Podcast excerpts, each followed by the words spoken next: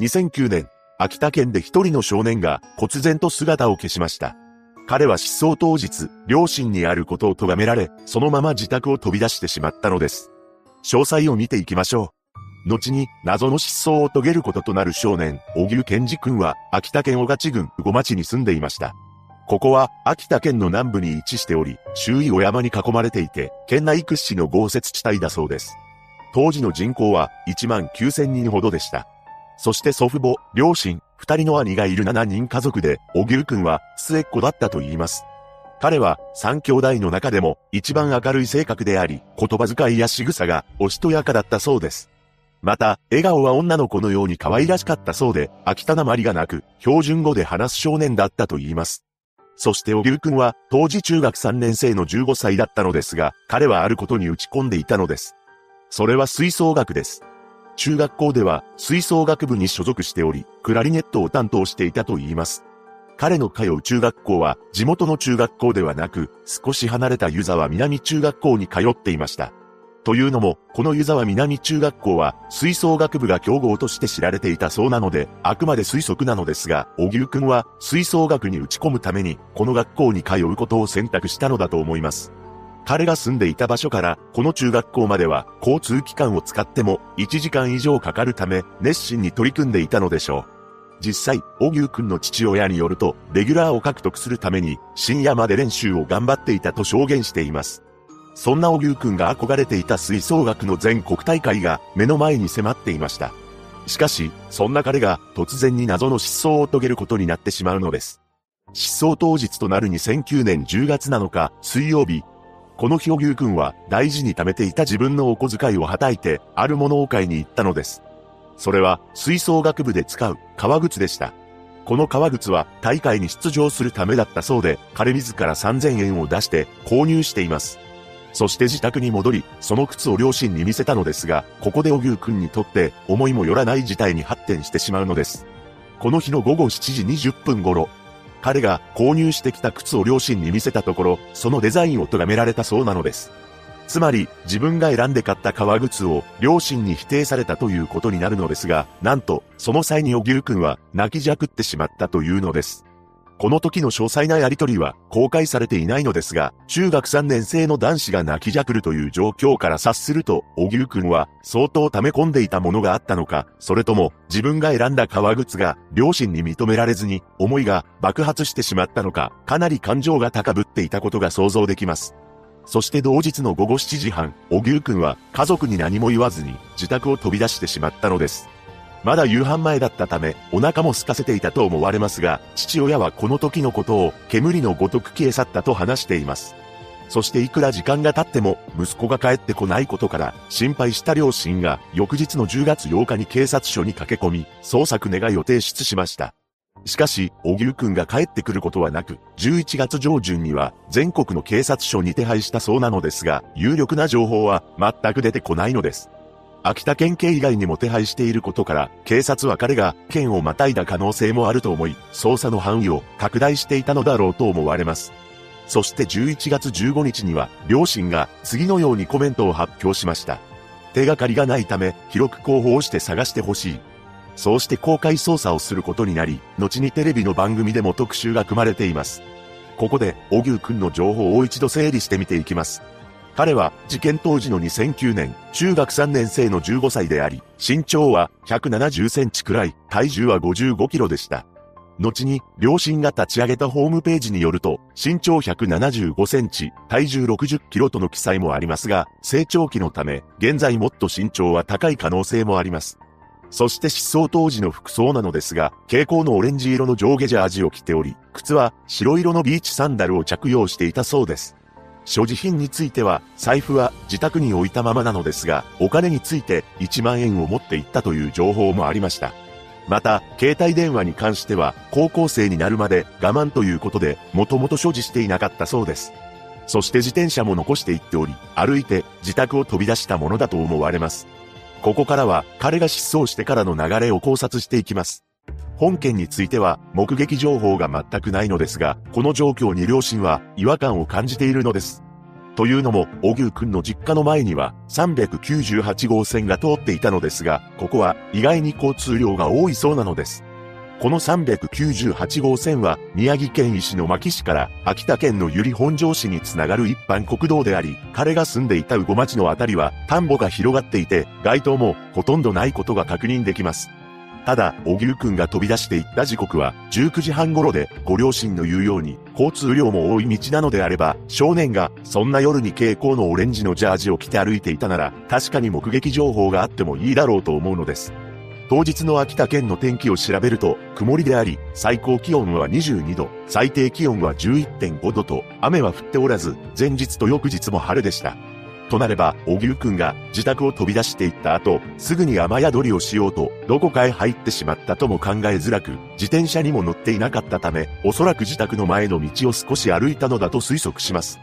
周辺を調べた結果、中学生の行きそうな場所といえば、近くに神社があったり、1キロほどの場所にコンビニ、2キロほどの場所に公園がありました。ただ、コンビニに行けば防犯カメラにも映ると思いますし、目撃情報も全くないことから、自宅を出てすぐ何者かに連れ去られてしまった可能性が高いかもしれません。それとは別に、車通りの多い398号線を歩かず、田んぼ道を歩き、公園までたどり着いたところで、何らかの事件に巻き込まれたという可能性もあります。そして本件には、事件と直接関係ないかもしれないのですが、もう一つの謎があるのです。それは彼が着用していた蛍光オレンジのジャージです。どうやらこのジャージは中学校の指定のものだったらしいのですが、それは彼が通う湯沢南中学校のものではなく、住んでいた学区内にある中学校のものなのだと言います。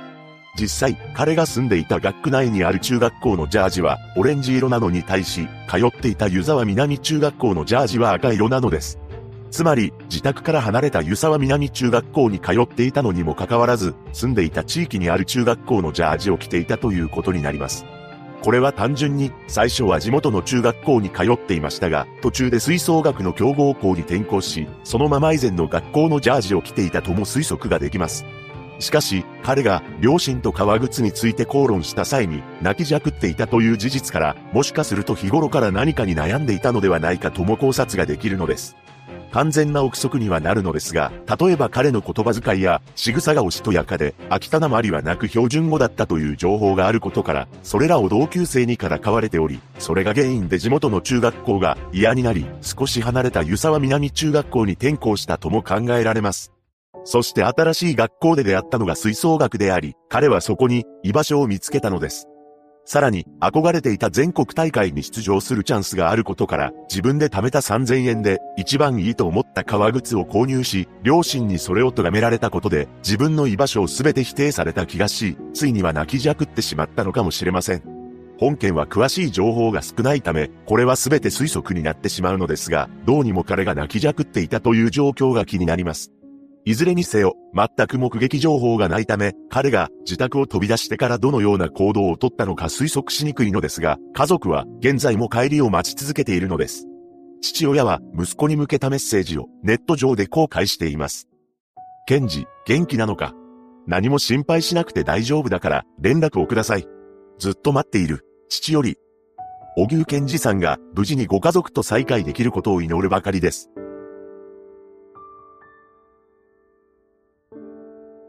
1991年、大阪府である事件が起きました。とても幸せな毎日を送っていた少女が、忽然と姿を消してしまったのですが、失踪当日、なぜかもより駅ではない場所で電車を降りているのです。一体何があったのか、詳細を見ていきましょう。後に、行方不明となってしまう福山千秋さんは、1973年9月16日に誕生します。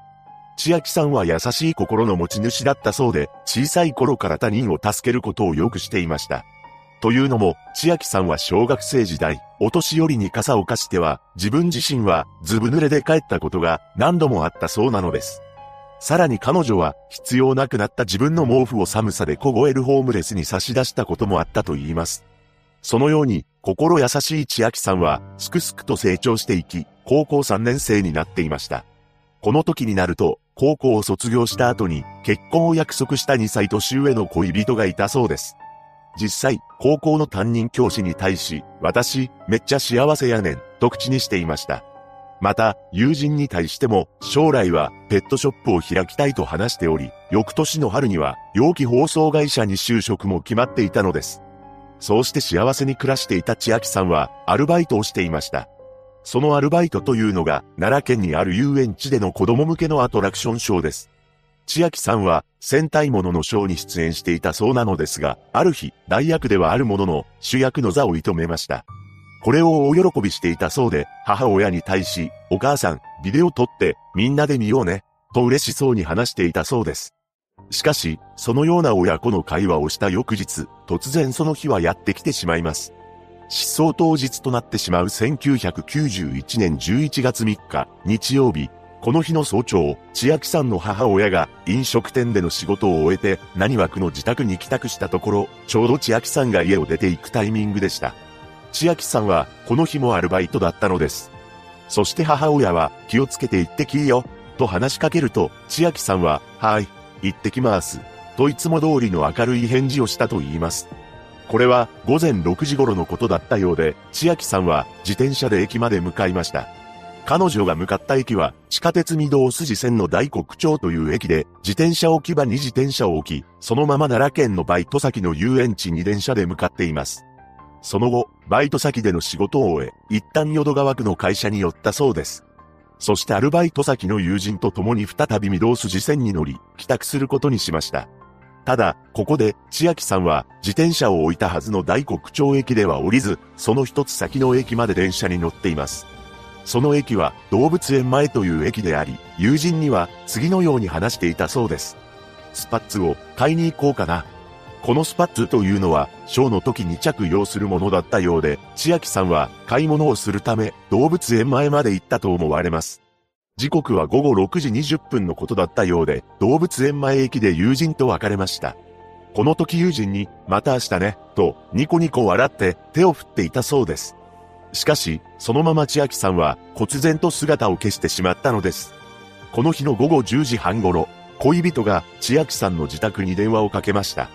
実はこの日の夜、恋人と千秋さんは電話をする約束をしていたのです。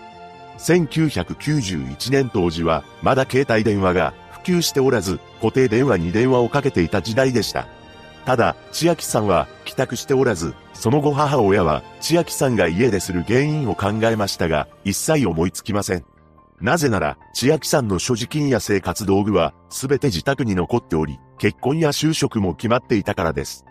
さらには、翌日にもアルバイトがあり、その日千秋さんは主役を務めることが決まっていました。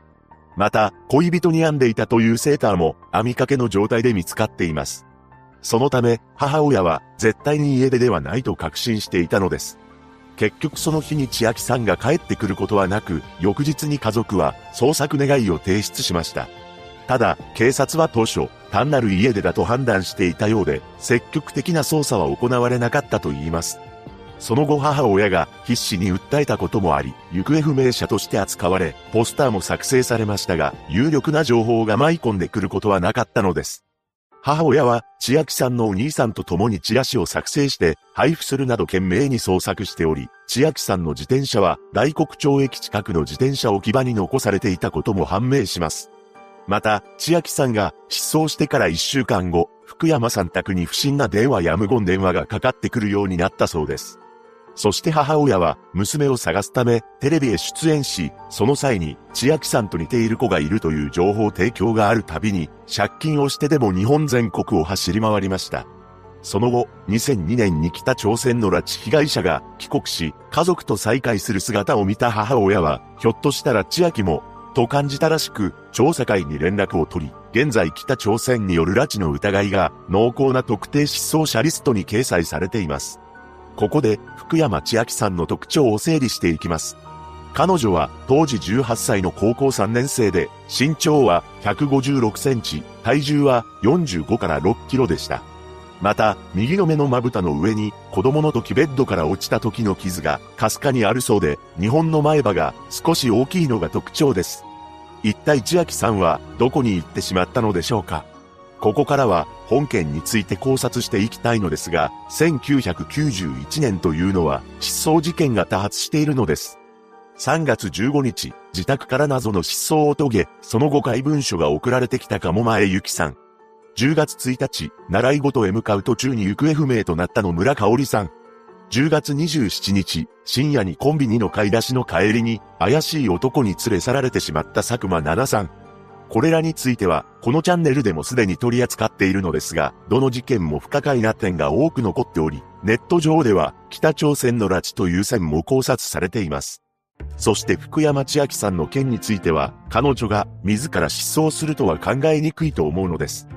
千秋さんは婚約しており、失踪当日に恋人と電話をする約束をしていたり、恋人のためにセーターを編んでいることから関係も良好だったでしょうし、アルバイトの戦隊ショーで主役を務めることも喜んでいました。母親も彼女の失踪に思い当たる節が全くないことから何らかの事件に巻き込まれた可能性が高いと考えます。また、拉致の可能性も囁かれているのですが、それとは別に不可解だと感じることがありました。それは一体なぜ動物園前という駅で降りたのかという点です。千秋さんは奈良県の遊園地でのバイトが終わった後、淀川区の会社に一旦寄っていました。淀川区は大阪の北に位置するため、自転車を止めている大黒町駅には北から南に下ってくる形になります。しかし、千秋さんは自転車を止めていた大黒町駅を一つ通り越して動物園前駅で降りているのです。千秋さんは帰りも大黒町駅で降りて自転車に乗って帰るはずです。ただこれに関してはスパッツを買いに行こうかなと友人に話していたため、買い物のために寄り道をしたのであろうとも推測ができるのですが、わざわざ動物園前駅で降りたことに疑問を感じました。というのも、大阪の地理を調べた結果、買い物をするのであれば、もっとお店が集中している南波や天王寺で降りた方が、商業施設が揃っていると思うのです。しかも、南波は大黒町駅から自転車でも行ける距離、天王寺は動物園前駅から一駅先の位置にありました。もちろん動物園前駅にしかないお店があった可能性もあります。ただ、動物園前駅という場所には、現在ドンキホーテがあったり、スパワールドというスパ施設があるものの、1991年にそのような施設はなく、通天閣を中心として、主に飲食店が多い地域なのです。ただ、仮に友人が住んでいたのが動物園前駅であり、友人を見送るついでに買い物をしようとしたとも考察できます。そうであれば、友人と一緒に、この駅で降りたのかもしれません。しかし、千秋さんと友人が電車の中で別れたのか、駅の外で別れたのか確実な情報がないのです。もしも友人を見送るついでに買い物をしようとしていたのであれば、彼女の行動を次のように予測することができます。それは動物園前駅から天王寺駅まで一駅歩いて行った可能性です。動物園前駅から天王寺駅までは徒歩8分ほどで行けるため、千秋さんはこの道を歩いて向かったのかもしれません。とはいえ、この辺りは当時、治安が悪く、ホームレスがテントを張っていたり、不審者も多くいたらしいのです。そんな道を暗い夜に歩いていくでしょうか。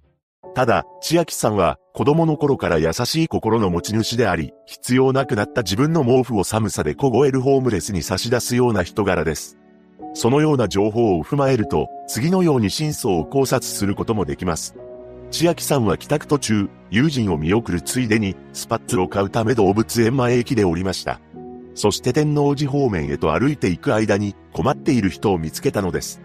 心優しい千秋さんは、親切心からその人を助けようとしましたが、その際に何らかの事件に巻き込まれてしまったのかもしれません。千秋さんの目撃情報や不審者に関する情報はないので、どんな事件に巻き込まれたかという考察はできませんが、彼女が自ら失踪するとは考えにくいため、拉致や不審者の連れ去りの線が強いと思います。その後、母親はメディアの取材や講演会にて、自らの思いを語っています。娘がいなくなってから生き地獄のようだった。千秋は何もかもが順調だった。家出をする理由がない。娘が帰ってくるなら、名前だろうと写真だろうと、何でも出します。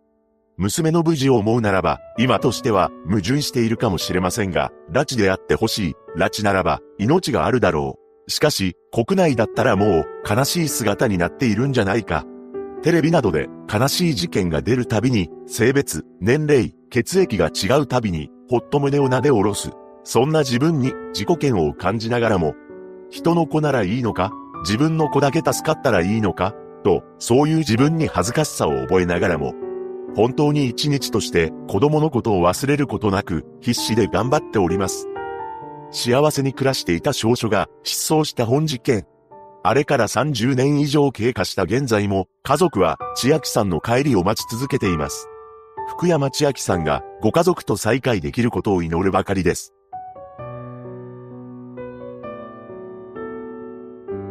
1997年、岩手県で一人の少女が不可解な失踪を遂げました。なんと、自宅の周囲で遊んでいる中、行方がわからなくなってしまったのです。一体何があったのか、詳細を見ていきましょう。後に、本県で行方不明となってしまう金子エリちゃんは、当時6歳の女の子で、岩手県普代村という場所に住んでいました。ここは、太平洋側に面しており、道路も少なく繁華街もありません。また、閉鎖的で、保守的な土地柄なのだと言います。そうした自然豊かな場所で暮らすエリちゃんは元気な女の子で、彼女の行動範囲は自宅周辺の約1キロだったそうです。ただ、一人で遊びに行ったとしても、ちゃんと一人で自宅に帰ってきていました。また、ある時父親と一緒に山の中に入った際に、はぐれてしまったことがあったのです。その時も駐車していた車に戻ってきており、彼女は車の中で待っていたそうです。そうした部分からも、エリちゃんはしっかりした子供なのだと推測できます。さらに、エリちゃんは車に乗るときに誰が車に乗っているのか、その人物の顔をちゃんと確認していたようで、慎重で賢い一面もありました。そんなエリちゃんと両親の間には一つの約束があったのです。それは自宅の周囲にある雑木林には入らないようにね、という約束でした。エリちゃんはその約束をきちんと守っていたと言います。そして彼女は当時、保育園に通っていたのですが、両親はこの保育園に一つの不満を持っていました。というのも、保育園での健康診断があった際に、エリちゃんは他の園児とは別に受けさせられていたそうなのです。どうやら、エリちゃんには先天性の発育不全があったそうで、言葉にも不自由があったことから、保育園側は彼女のことを特別扱いしていたのだと言います。そんな中でもすくすく成長するエリちゃんですが、不可解な失踪を遂げてしまいます。事件当日となる1997年6月29日、この日エリちゃんは両親と朝から出かけていました。その場所というのが100キロほど離れた青森県八戸市だったのです。お出かけの目的は買い物であり、これは月に1回の恒例行事となっていたそうで、みんな楽しみにしていました。朝の8時から出かけており、午後3時には自宅に帰ってきています。自宅に戻った父親は、裏山に山菜採りに行ったそうで、山菜採りから戻ると、一眠りすることにしました。その一方、エリちゃんは帰った後に着替えをし、いつものように自宅の前で一人で遊んでいたそうです。その後の午後4時半頃のこと。この時までは母親がエリちゃんの遊ぶ声を聞いています。それは自宅の裏にあった沢から聞こえてきていたようで、一人で水遊びをしており、確かにエリちゃんはそこにいたのです。しばらく経った午後4時55分、父親が目を覚ましたのですが、どこにもエリちゃんの姿が見えません。いつものように自宅の近くで遊んでいるのだろうと思ったのですが、どこほど探してもいないのです。母親や祖父母は割り探しましたが、見つかりません。ただ、家族たちは自宅の周辺で迷子になるとは思っていませんでした。なぜならエリちゃんは約1キロの行動範囲はあったものの、ちゃんと自分一人で帰ってきていたからです。そして翌日の6月30日、家族は警察に届け出を行いました。父親は誘拐の線が強いと考えていたのですが、その後自宅に脅迫電話がかかってくることはなかったのです。そこから約1ヶ月間にわたり、警察署員、消防団員、地域の住民ら、延べ2000人が現場一帯を探し回りました。さらに、約1100世帯にも聞き込みを行っています。そして警察権も導入されているのですが、ここで不可解な出来事が起きているのです。というのも、なぜかその警察権は、普段エリちゃんが近づかない雑木林のあたりで反応したそうなのです。この雑木林は、自宅から数メートル離れた車道沿いにあったようで、両親もエリちゃんには、雑木林には近づかないようにね、と約束をしており、エリちゃんも、その約束をきちんと守っていました。それなのにもかかわらず、警察犬が雑木林のあたりで一体なぜ反応を示したのでしょうか。その後の2000年3月25日、警察は事件をもう一度調査すると宣言し、再び金子さん宅の裏山などを捜索したのですが、新しい情報は何一つ見つかっていません。そして9年の間、動員した県警の捜査員は約1万6500人にも上っており、これまで200件ほどの情報が寄せられたのですが、解決には至っていないのです。ここで、金子エリちゃんの特徴を今一度確認していきます。エリちゃんは当時6歳であり、身長115センチ、体重24キロのぽっちゃり体型だったそうです。行方不明当時の服装は、胸のあたりに2匹の犬の絵が描いてある青い長袖のシャツ、左の膝に茶色の膝当てがついているオレンジ色の長ズボン、ピンクの長靴を履いていました。また、彼女の体には2つの特徴があったそうで、1つは鼻の下に小さなほくろがあり、もう1つは左腕に比べて右腕が少し太かったのだと言います。さらに、エリちゃんは売買するときに相手に対して手の甲を向けて振るという癖がありました。そして本件には3つの有力な情報が寄せられています。一つ目は近所に住む主婦によるものなのですが、なんとその主婦によればエリちゃんのむずがる声を聞いたというのです。しかも、その声はエリちゃんの自宅近くの雑木林の車道沿い付近から聞こえたのだと言います。実は、先ほど紹介した警察犬が反応を示して止まった場所なのですが、その場所と主婦が証言した場所は一致しているそうなのです。しかし、この証言について、警察は確証を得るために何度も主婦に対し聞き込みを行ったらしく、そのうちに証言は曖昧になっていきました。そして最終的に主婦が聞いた声は、エリちゃんのお母さんの声だったかもしれない、という話になったのです。二つ目の情報は、エリちゃんが行方不明になってしまう数日前に、男が運転する怪しい白い車を目撃したというものでした。この男が事件に関係している可能性もあるのですが、この情報はこれ以上詳しいものはありません。ただ、道路も少なく繁華街もない場所、閉鎖的で保守的な土地柄というこの地域に、そのような車があったのなら、印象に残っていたのだと思われます。そして三つ目なのですが、それはエリちゃんの父親からの情報であり、どう考えても不可解なものでした。何でも、行方不明となる数日前に、雑木林の私有地のあたりに、自衛隊のジープが止まっていたそうなのです。さらに、そのジープのそばには、自衛隊の服を着た男が立っていたのも目撃しています。エリちゃんが住んでいた場所の近隣には、自衛隊の演習場はなかったそうで、父親は不審に感じていました。一体なぜ、このような場所に自衛隊のジープが止まっており、しかも、自衛隊の服を着た男が立っていたのでしょうか。ここからは本件の真相について次の3つに分けて考えていきましょう。事故に遭ってしまった。動物に襲われてしまった。何者かに連れ去られてしまった。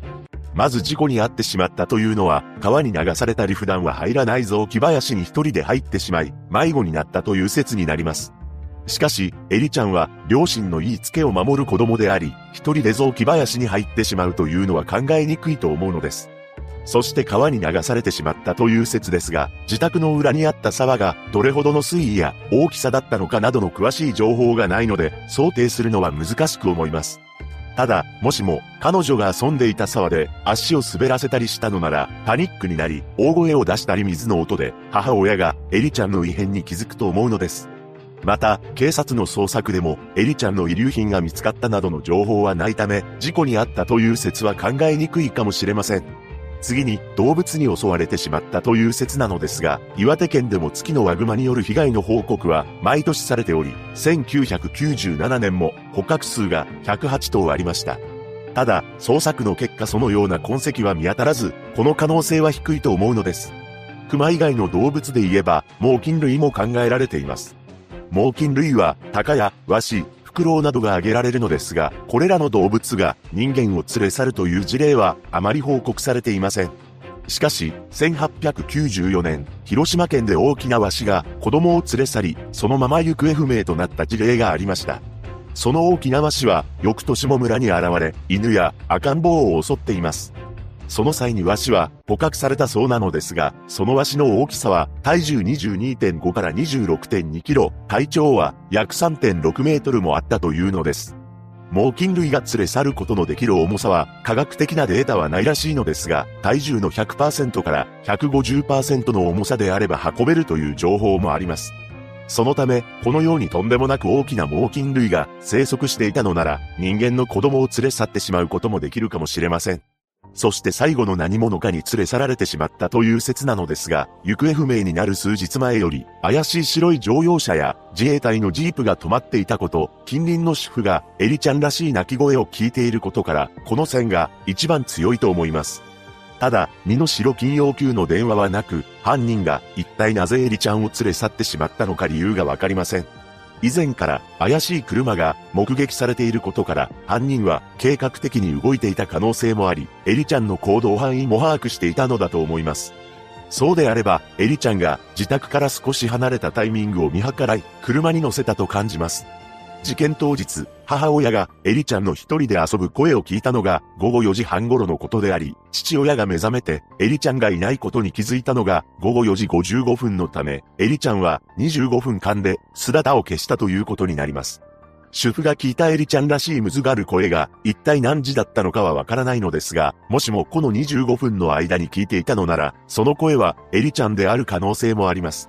しかし、もしも本当にエリちゃんが泣いていたのなら、金子さん宅からも数メートルの場所のため、そもそも母親や祖父が気づくとも思うのです。とはいえ、警察犬も反応を示して、この場所で止まっていることから、エリちゃんの痕跡がそこで完全に途切れてしまったということになります。そしてもう一つ不可解なのは、自衛隊のジープと自衛隊の服を着た男についてです。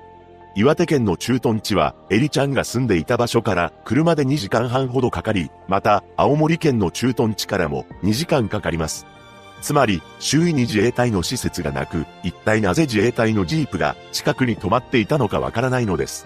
例えば災害があって、そこに向かっている途中、休憩のために止まっていたなどとも考えられます。一応1997年6月に発生した災害を調べた結果、台風7号が愛知県に上陸し、その後勢力を弱めて通過していったことが判明しました。とはいえ、一台のジープで自衛隊員が一人で行動するとは考えにくく、可能性としてはミリタリー好きの人物が趣味の一環で自衛隊のジープに似た車や服を所有しており、たまたまそれをエリちゃんの父親が目撃したのだと思います。ただ、閉鎖的で保守的な土地柄なのにもかかわらず、白い乗用車の怪しい男や自衛隊らしいジープの男が目撃されていることから、外部の人間もこの地域にやってくることはちょくちょくあったのかもしれません。そして現在でも、エリちゃんの手がかりは見つからないままなのですが、村では定期的にチラシを配るなど情報提供を求める活動を行っているそうです。エリちゃんの母親は皆さんに協力していただき、申し訳ない思いでいっぱいです。と心境を語っています。金子エリちゃんが一日も早くご家族と再会できるよう祈るばかりです。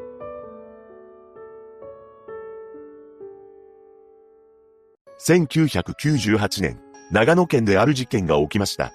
自動車会社の新人研修中に一人の男性が忽然と姿を消してしまったのです。あまりにも不可解すぎる失踪に多くの謎が残っています。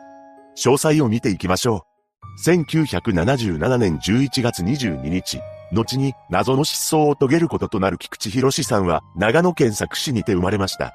両親と祖父母、そして3人の妹さんたちと暮らす8人家族だったそうです。菊池さん一家はとても仲良しで、穏やかで優しい父親と母親、また祖父母も孫である菊池さんをとても大切にしていたと言います。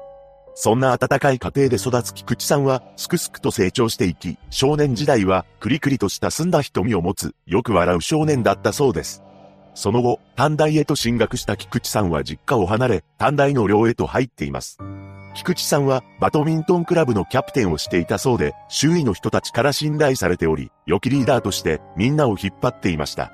そうして、人間関係でもトラブルを起こすことなく、彼は、無事に就職も決めたのです。その就職先というのが自動車会社でした。そして1998年3月、彼は短大を卒業しています。それと同時に短大の寮を出ることになったのですが、この時寮母らが菊池さんに対し、また寮に遊びに来てくださいね、と声をかけたそうです。すると菊池さんは遊びに来ます、と笑顔を返したと言います。しかし、この別れからわずか数日後に彼は謎の失踪を遂げることになってしまうのです。1998年4月1日、この日、菊池さんは高速バスのバス停にいました。というのも、自動車会社の新人研修が6日間の予定で開催されるらしく、その研修先に向かうため、バス停へとやってきたのです。このバス停には、菊池さんの母親も見送りに出向いていたそうで、社会人のスタートを笑顔で見送りました。そして彼は、長野市サイクリングターミナルという施設で、6日間の研修を受けることになります。そして、研修最終日の前夜のこと。翌日には帰ってくるであろう息子のために、菊池さんの母親は、次のように胸を膨らませていました。明日、帰ってきたらちょっとしたごちそうを作って、久々に家族8人で食卓を囲もう。このように息子が帰ってきたら研修の話をたくさん聞こうと考えていたと言います。その一方、研修先の菊池さんは同じ部屋に宿泊していた同僚にある頼み事をしていたのです。それは次のような内容でした。ジュースを買ってきてくれ。このように頼まれた同僚はそのままジュースを買うため部屋を出ました。しかし、同僚が部屋に戻ると、菊池さんは忽然と姿を消していたのです。ただ、部屋には、菊池さんの荷物や免許証、財布やスーツ、靴などが、そのまま残されていました。菊池さんが姿を消した時刻は19時半頃だったそうです。そのうち、どこにも菊池さんの姿が見えないことから、同僚らが探しますが、一向に彼を発見することはできません。そうしてその日の22時には、菊池さんの両親の元へ、彼の行方がわからなくなったと連絡が来ます。まさか研修先で息子がいなくなるはずがないと思った両親は、信じがたい思いで翌朝早く、現地へと向かいました。そして菊池さんが寝泊まりしていた部屋には、彼の荷物が全てそのまま残っていたのです。その後、消防局や消防団も総出で、研修場所付近含め、捜索が開始されました。そしてすぐ、ある手がかりが発見されたのです。それは、彼が身につけていたメガネと、研修でつけていた名札でした。何でも、その二つは、研修場所の駐車場内に落ちていたそうなのです。しかし、それらを菊池さん本人が落としたのか、置いていったのかすらわからない状況でした。また、菊池さんは視力が右も左も0.1未満だったそうで、メガネがないとほとんど見えない状況なのです。それなのにもかかわらず、一体なぜメガネが駐車場に落ちていたのでしょうか。そのご両親は、心当たりの友人や短大の関係者への連絡をしたり、テレビでの公開捜査を行いましたが、何の手がかりも見つけられません。しかし、彼が失踪した1998年から2001年の3年間、菊池さん一家のもとへ不可解な現象が起きたのです。というのも、数回のベルが鳴っては切れるという電話がたびたびかかってきたそうなのです。そしてその電話はほとんどが非通知だったらしく、たまに電話に出ると、その途端に切れることもあったと言います。ただ、この不可解な電話は2003年になると、パタリとなくなったそうです。その後、現在に至るまで何の情報も得られていません。ここで本件の情報を整理し、残った謎についても考察していきます。まず、菊池さんは当時20歳で、身長166センチ、体重は56キロと、やや痩せ型だったそうで、両目の視力が悪く普段はメガネをかけていました。失踪時の服装は、上下とも、ネーム入りの青色のジャージを着ていたそうです。また、人間関係のトラブルなど、失踪理由は、全く見当たりません。そのため、彼は自ら失踪したのではなく、何者かによって連れ去られてしまった可能性が高いと思うのですが、一つの疑問が思い浮かびます。それは、なぜ同僚にジュースを買ってきてくれと頼んだのかという点です。考えられるその理由として、喉が渇いていたが、自分で買いに行くのがめんどくさかった、研修課題などの作業をしており、手が離せずに同僚に頼んだなど、憶測ではありますが、様々なことが挙げられます。しかし、本当にジュースを買ってきてほしいと頼んだのであれば、いつ同僚が帰ってくるのかわからない間に、姿を消すということが不可解なのです。さらに、施設内での彼の目撃情報なども見当たりませんでした。となれば、誰にも見られることなく、彼はいなくなったのだと思われます。また不可解なのが、部屋に荷物をすべて置いており、メガネまでもが駐車場に落ちていたことです。もしも、菊池さんが研修中に何かしらの悩みを抱えており、自らその状況から逃げ出したいと思ったのであれば、最低限、家に帰るまでの交通費が入った財布を持ち、危険を回避するために、メガネは必ず身につけて研修施設を後にするのが普通です。そのため、菊池さんが自ら失踪したとは考えにくいと思います。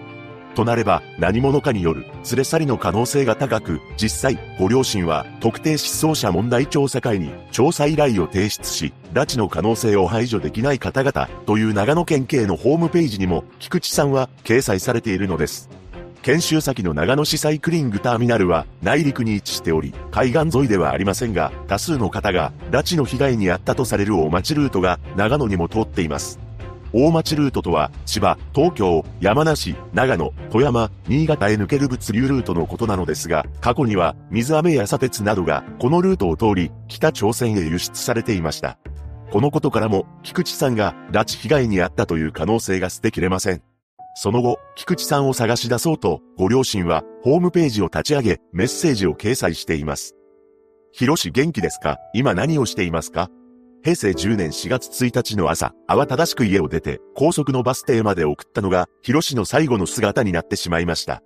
前期の新人研修を1日残した4月5日の夜10時頃、ヒロシが研修先からいなくなったと電話で受けたけれど、とても信じられませんでした。母さんたちはすっかり気が動転してしまいました。心当たりの友達や短大関係者への連絡も考えられるだけやってみましたが、どこにも手がかりは見つかりません。あの時、置いてあった免許証と、外に落ちていたメガネは、大事に取ってあります。ヒロシのおばあさんは、平成12年2月に、おじいさんは、平成17年7月に亡くなりました。ヒロシのことはいつも気にかけていました。天国で見守っていると思います。妹たち3人も、社会人として頑張っています。私たちの気持ちが、ヒロシのところに届いてほしい、届けたい。それは、家族はもちろん親戚、友達、恩師、ご近所の皆さんからの気持ちです。ヒロシからの連絡を皆で待っています。一人の青年が失踪した本事件。彼は現在45歳になっています。菊池博さんが無事にご家族と再会できることを祈るばかりです。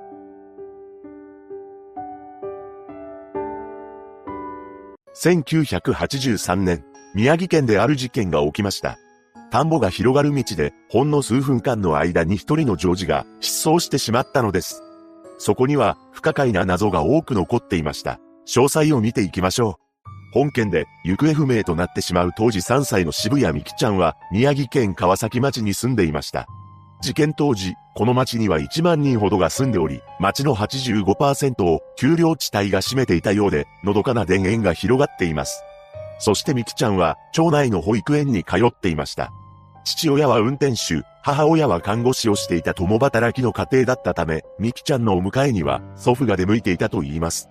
そして事件前日の1983年10月31日、この日の夜、ミキちゃんの様子がいつもと違っていたそうです。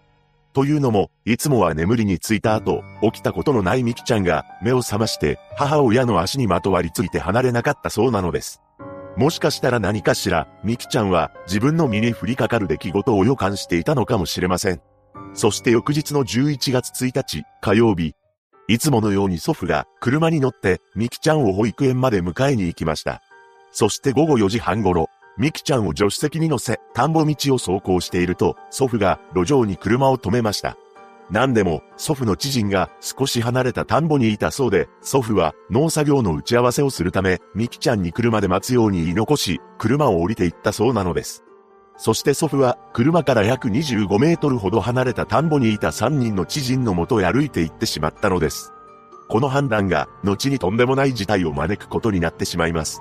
祖父が立ち話をしていた時間について1分30秒ほどという説や2、3分という話があり、明確な時間はそれ以上かもしれません。いずれにせよ、祖父は数分間、知人たちと会話をして車に戻ってきたのですが、そこにミキちゃんの姿はどこにもありませんでした。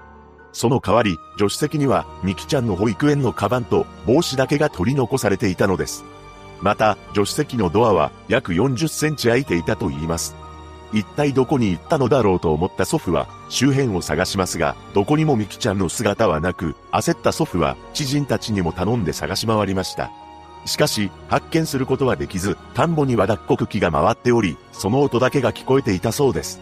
この状況に祖父は警察署へと駆け込み、孫がいなくなったと届けました。そこで警察が動き出したのですが、周囲は水田が広がっており、ミキちゃんは誤って水路に転落した可能性が強いと考えられました。そのため、警察犬も出動し、地元の住民も含め、現場周辺の水路を中心に、付近を深夜まで捜索したそうです。これでミキちゃんが見つかることはなく、その代わりミキちゃんが行方不明となった2日後、渋谷三択に無言電話闇の白金要求の電話がかかってきたと言います。ただ、この電話に関しては、いたずらである可能性が高いそうです。そして現場検証ではとんでもないものが、祖父の車から15メートルほど離れた場所で発見されました。なんと、ミキちゃんと同じ大型の血痕と長さ5メートルほどのブレーキ痕が見つかったのです。これは、ミキちゃんが事故に遭い、そのまま何者かによって連れ去られた痕跡ではないかとされました。ただ、事件当時、まだ DNA 鑑定の技術は進歩しておらず、これが彼女のものであるか不明のままとなっています。しかし、捜査資料の再検討をしていたところ、この線は薄いことが判明するのです。というのも、現場付近の路上で見つかった血痕ですが、ミキちゃんがいなくなった直後に付着していなかったという疑いが浮上したのです。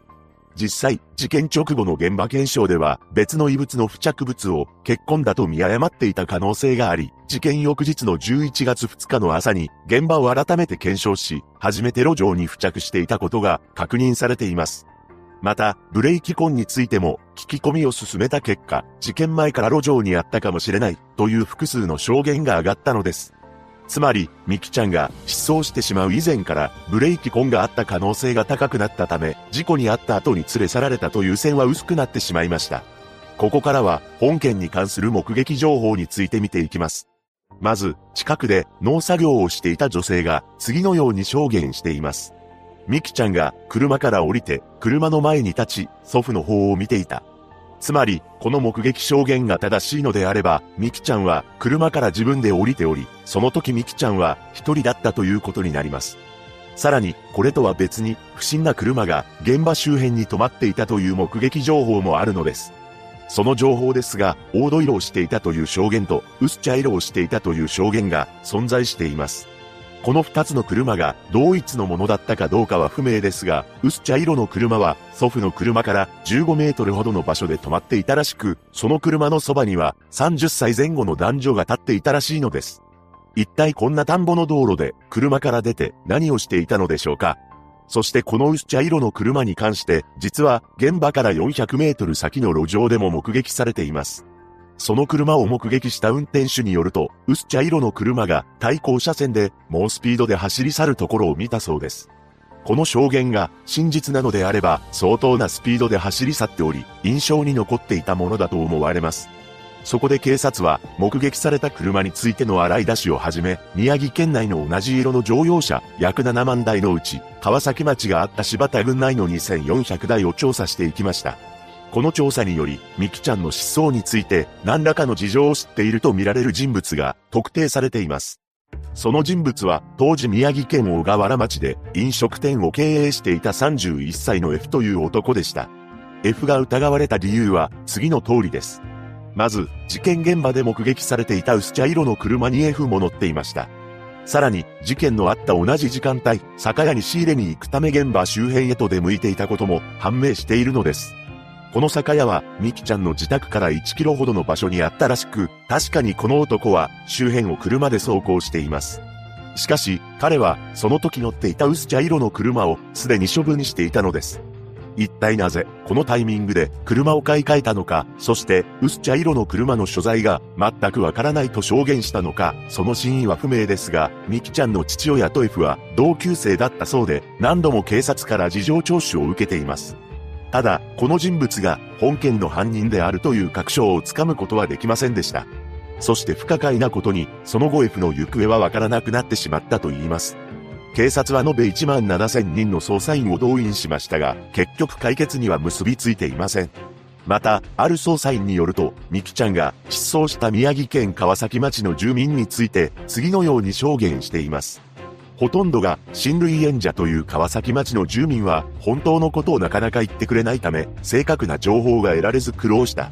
このように話していることから、町内の親類同士の強いつながりを感じます。もちろんミキちゃんの家族のつながりであれば、逆に積極的に捜査に協力すると思うので、それ以外のつながりだった可能性が高いと思うのです。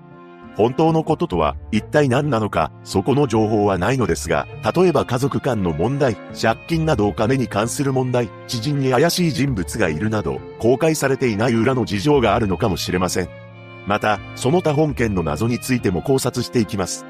まず、農作業をしていた女性が、ミキちゃんが車から降りて祖父の方を見ていたと証言した件についてですが、3歳の子供が一人で車のドアを開けて外に出るという行動をするものなのでしょうかミキちゃんが一体どんな子供だったのか詳しい情報が残っていないので憶測にはなりますが、失踪前日に母親の足にまとわりついて離れなかったという点からすれば、まだ幼い子供であり、怖がりな部分もあったのではないかと思うのです。そのため、ミキちゃんは一人で待っているのが怖くなり、祖父の元へ行きたいと思い、車から一人で出たとも予想できますし、逆に一人で外に出ることは怖がってできないとも考えられます。そうしたことを考えると、昆虫など興味を引くものを外に見つけたり、大人の人物が彼女を巧みに外に誘い出したとも推測できるのです。そして最も怪しいと疑われた F ですが、その他にも男女の目撃情報があるため、犯人は複数の犯行だった可能性もあります。そこでもう一つの謎ですが、一体なぜ F は行方不明になってしまったのでしょうか何も事件に関係がないのであれば、堂々としていればいいのではと思います。しかし、周囲から犯人扱いされ、それに耐えられなくなり、街を離れてしまったという可能性もあります。また、本件の最大の謎ですが、果たして見通しの良い田んぼの道路で、本当に誰にも見つかることなく子供を連れ去ることなどできるのか、疑問に感じるのです。事件当日は11月1日の午後4時半頃だったため、辺りは暗くなり始めていたと予測もできますが、まだ田んぼには立ち話をしている人たちがおり、農作業をしている女性もいました。そのため、こんな状況で大胆にも子供を連れ去るということ自体に恐怖を覚えます。ただ、脱穀機が回っているため、ミキちゃんが何らかの声を上げていたとしても、音に関しては書き消されてしまったのではないかと思います。F とミキちゃんの父親が同級生ということですが、どこまでの仲だったかは不明であり、もしも F がミキちゃんとかお見知りであれば、安心させた上で車に乗せることも可能だったかもしれません。その後テレビ番組での公開捜査や現場に情報提供を求める看板が設置されています。渋谷三択は、ミキちゃん失踪後、長男と次男が誕生しており、2012年には祖父が他界したそうです。そしてミキちゃんの母親はメディアの取材に対し、次のように語っています。事件がこんなに長引くなんて思わなかった。まだ諦めていない。やっぱり家族は一緒じゃないと。いつ帰ってきてもいいようにみんなでずっと待っているよ。犯人が人の心を持っているのなら、せめてミキの場所を教えてほしい。一人のジョージが失踪した本事件。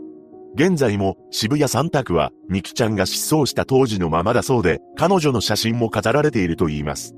渋谷美希さんが無事にご家族の元へ帰られることを祈るばかりです。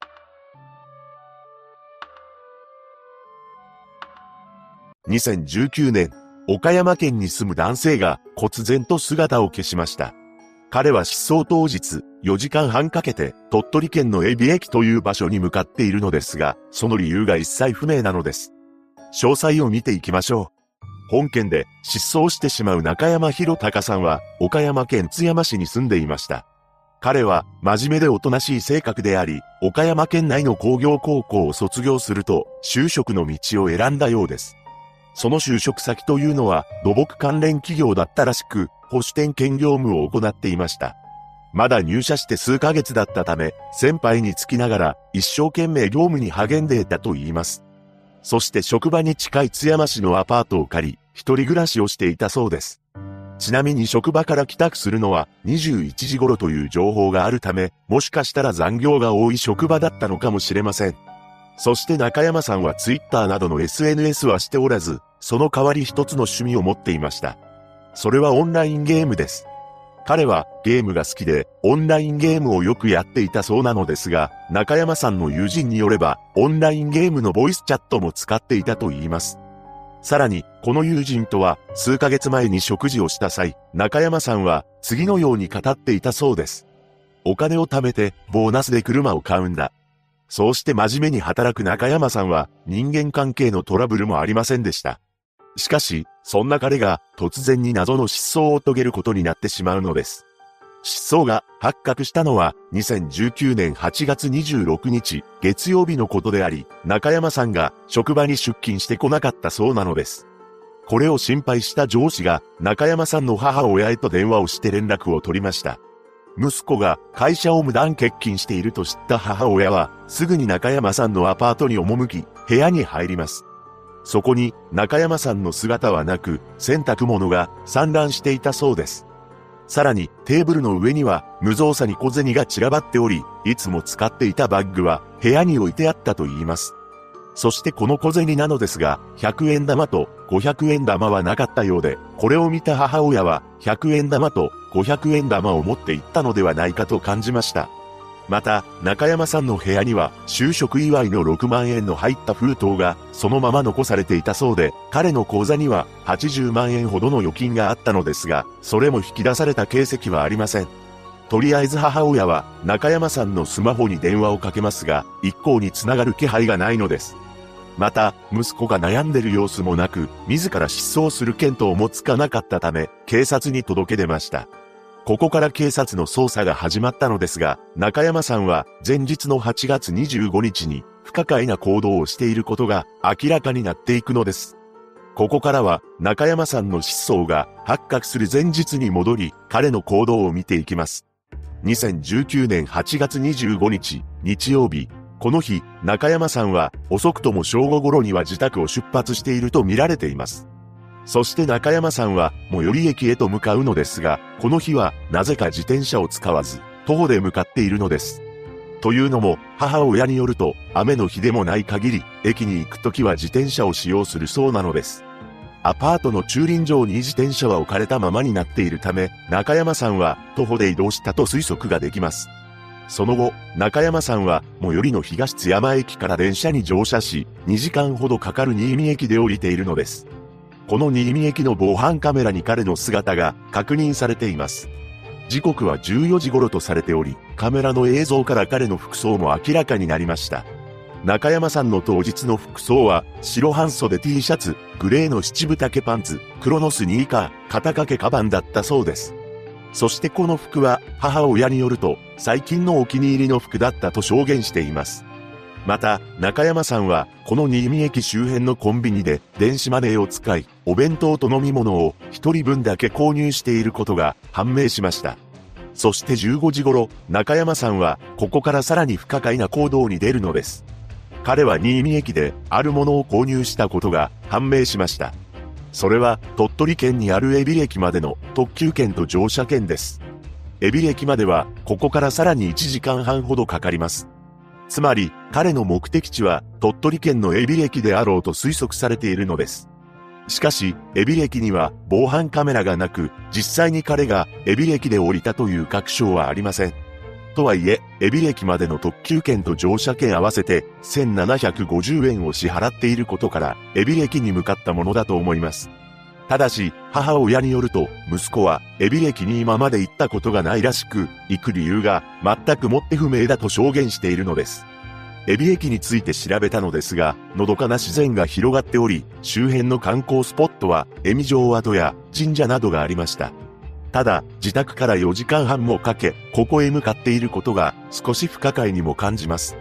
なぜなら、彼が自宅を出たと思われる時間は正午頃で、新見駅で1時間ほど時間を潰していることから、実際に海老駅に着くのは16時半頃であり、帰りの電車がないからです。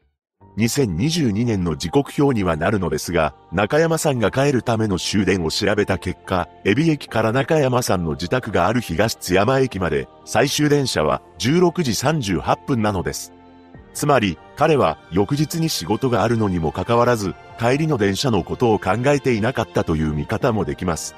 ただ、帰りに関しては、電車を使おうとしなかったと考察することもできるのです。例えば、エビ駅で誰かと待ち合わせをしていたのであれば、車などで送ってもらおうとしていた可能性もあります。いずれにせよ、中山さんは自宅から4時間半ほどかけて、エビ駅に行ったということになるのですが、その目的が一切不明なのです。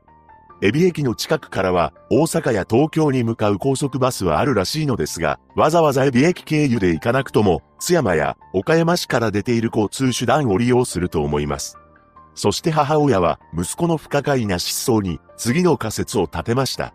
それはオンラインゲームの仲間に会うために鳥取県のエビ駅まで行ったのではないだろうかということです。そして中山さんのパソコンに何か手がかりがあるのではないかと思ったそうで、パスワードを解除しようと試みますが、複数回失敗してしまい、ついにはロックがかかってしまいました。このパスワード解除については、業者に依頼すれば高額な料金がかかるそうで、それを実施したという情報は、今のところありません。そして元埼玉県警の S さんは、次のように考察しています。家を出た時点では計画的ではなくて、短いスパンで帰ってくるつもりだったと思う。また、最初から1750円の切符を買っていたということは、やはりエビ駅に何か目的があったと思う。長期間にわたって家出をするとなると、準備が必要だ。しかしお金を下ろしたり、スマホを使ったという痕跡がないので、心配な状態ではある。単なる失踪ではないと思う。また、ネット番組で本件が取り上げられた際、ある探偵も独自の見解を述べました。お金が残っているというのは、我々の仕事の中ではよくあるケースで、むしろお金を持って行った方が安心だ。私たちは失踪した方が帰ってきた場合、ご家族を通してリサーチをさせていただく。そうすると、思い詰めている方は、思い入れがあるところに立ち寄られる傾向がある。つまり、知らない街に行くのは、心身ともに健康で余裕がある場合だ。だから可能性としては、オンラインゲームで繋がった人に会いに行った、もしくは呼び出され、突発的に出て行ったという可能性も大いに考えられる。ここからは、本件に関する謎と、彼がなぜエビ駅に向かったのかという考察をしていきます。まず、母親が息子の自宅に赴いた際の部屋の状況なのですが、洗濯物が無造作に置かれ、小銭もテーブルの上に散らばっていました。これに関しては、19歳の男性で一人暮らしであれば、特に違和感を感じることはない状況だと思うのです。中山さんが非常に綺麗好きで常日頃から部屋の中を整理していたなら別ですが、そこに関しては母親も特にコメントをしていません。そして自転車をアパートの駐輪場に置いていったという点に関してなのですが、いつもと違う行動であり、かなり不可解だと感じます。母親は息子が駅に行くときは自転車を使用していると話していますが、彼は自転車を使っていません。東津山駅の駐輪場は遅くなると閉まるということもなく、一体なぜ徒歩で駅まで向かったのか不明なのです。もしかしたらこの時点で数日間戻ることは考えていなかったのかもしれません。そして彼が鳥取県のエビ駅に向かった理由に関してなのですが、次の3つが考えられます。オンラインゲームで知り合った人物に会いに行った。キャラクターグッズを買うために向かった。すべてを投げ出して、なんとなくエビ駅に向かった。まず、母親や探偵も考察していた通り、オンラインゲームで知り合った人物と、ボイスチャットでやり取りをしているうちに仲良くなり、突発的に会いに行った説です。その人物が住んでいたのがエビ駅、もしくはエビ駅周辺であり、中山さんを呼び出したのかもしれません。ただ、時間もお金もかかりますし、さらには帰りの電車もないため、かなり緊急を要する事態だったとも考えられます。中山さんはおとなしく真面目な性格であり、貯金も80万円ほどしているため、堅実な人柄だったと思うのです。そんな彼が翌日の仕事の予定も考えずに遠くの駅に向かっていることから、例えば呼び出した人物が自ら命を絶とうとしている瀬戸際など相当な理由があったのだと思います。次にキャラクターグッズを買うために向かったという理由なのですが、実はエビ駅周辺では500年続くエビ十七夜というイベントが毎年開催され、そのイベントには公式のイメージキャラクターが存在しています。この祭り自体は8月17日に終わっているのですが、イメージキャラクターのグッズがエビ駅から約2キロの場所にある道の駅で販売されているのです。手ぬぐいやタオル、T シャツなど多岐にわたるグッズが販売されており、中山さんがこのキャラクターを知っていて好きだったのなら、わざわざ4時間半もかけて、エビ駅に向かった理由にもなるかと感じます。ただ、そうであれば帰りの電車がないことがネックです。最後の全てを投げ出して、なんとなくエビ駅に向かったという説なのですが、これは中山さんが実は仕事のことなどで悩んでおり、誰にも相談することなく蒸発してしまった説になります。仕事場の近くのアパートに住んでいたのにもかかわらず、帰宅が21時頃だったという情報を見ると、かなり残業していたでしょうし、新入社員として5ヶ月目の彼にとっては辛い日々だったのかもしれません。また、彼の行動やお気に入りの服について母親が把握しすぎているような印象も受けるのです。もちろん仲の良い親子だと捉えることもできます。しかし、もしそれが中山さんの負担になっていたのであれば、彼は家族にも自分の状況を話すことができなかったのかもしれません。そして数日間旅に出ようと考えて、フラット駅に向かったのです。なんとなく目に入ったエビ駅に向かい、そこで何らかの事件に巻き込まれてしまった。もしくはもっと他の場所に移動していたが、事態があまりにも大きくなりすぎたため、出てこれなくなった可能性も考えられます。その後、帰りを待つ家族は、毎日中山さんの LINE にメッセージを送り続けているのだそうです。しかし、そのメッセージが既読になることはなく、携帯の電源は切れたままになっていると言います。母親は、ただ連絡が欲しいだけ、みんな心配している、と語りました。中山博隆さんが無事にご家族と再会できることを祈るばかりです。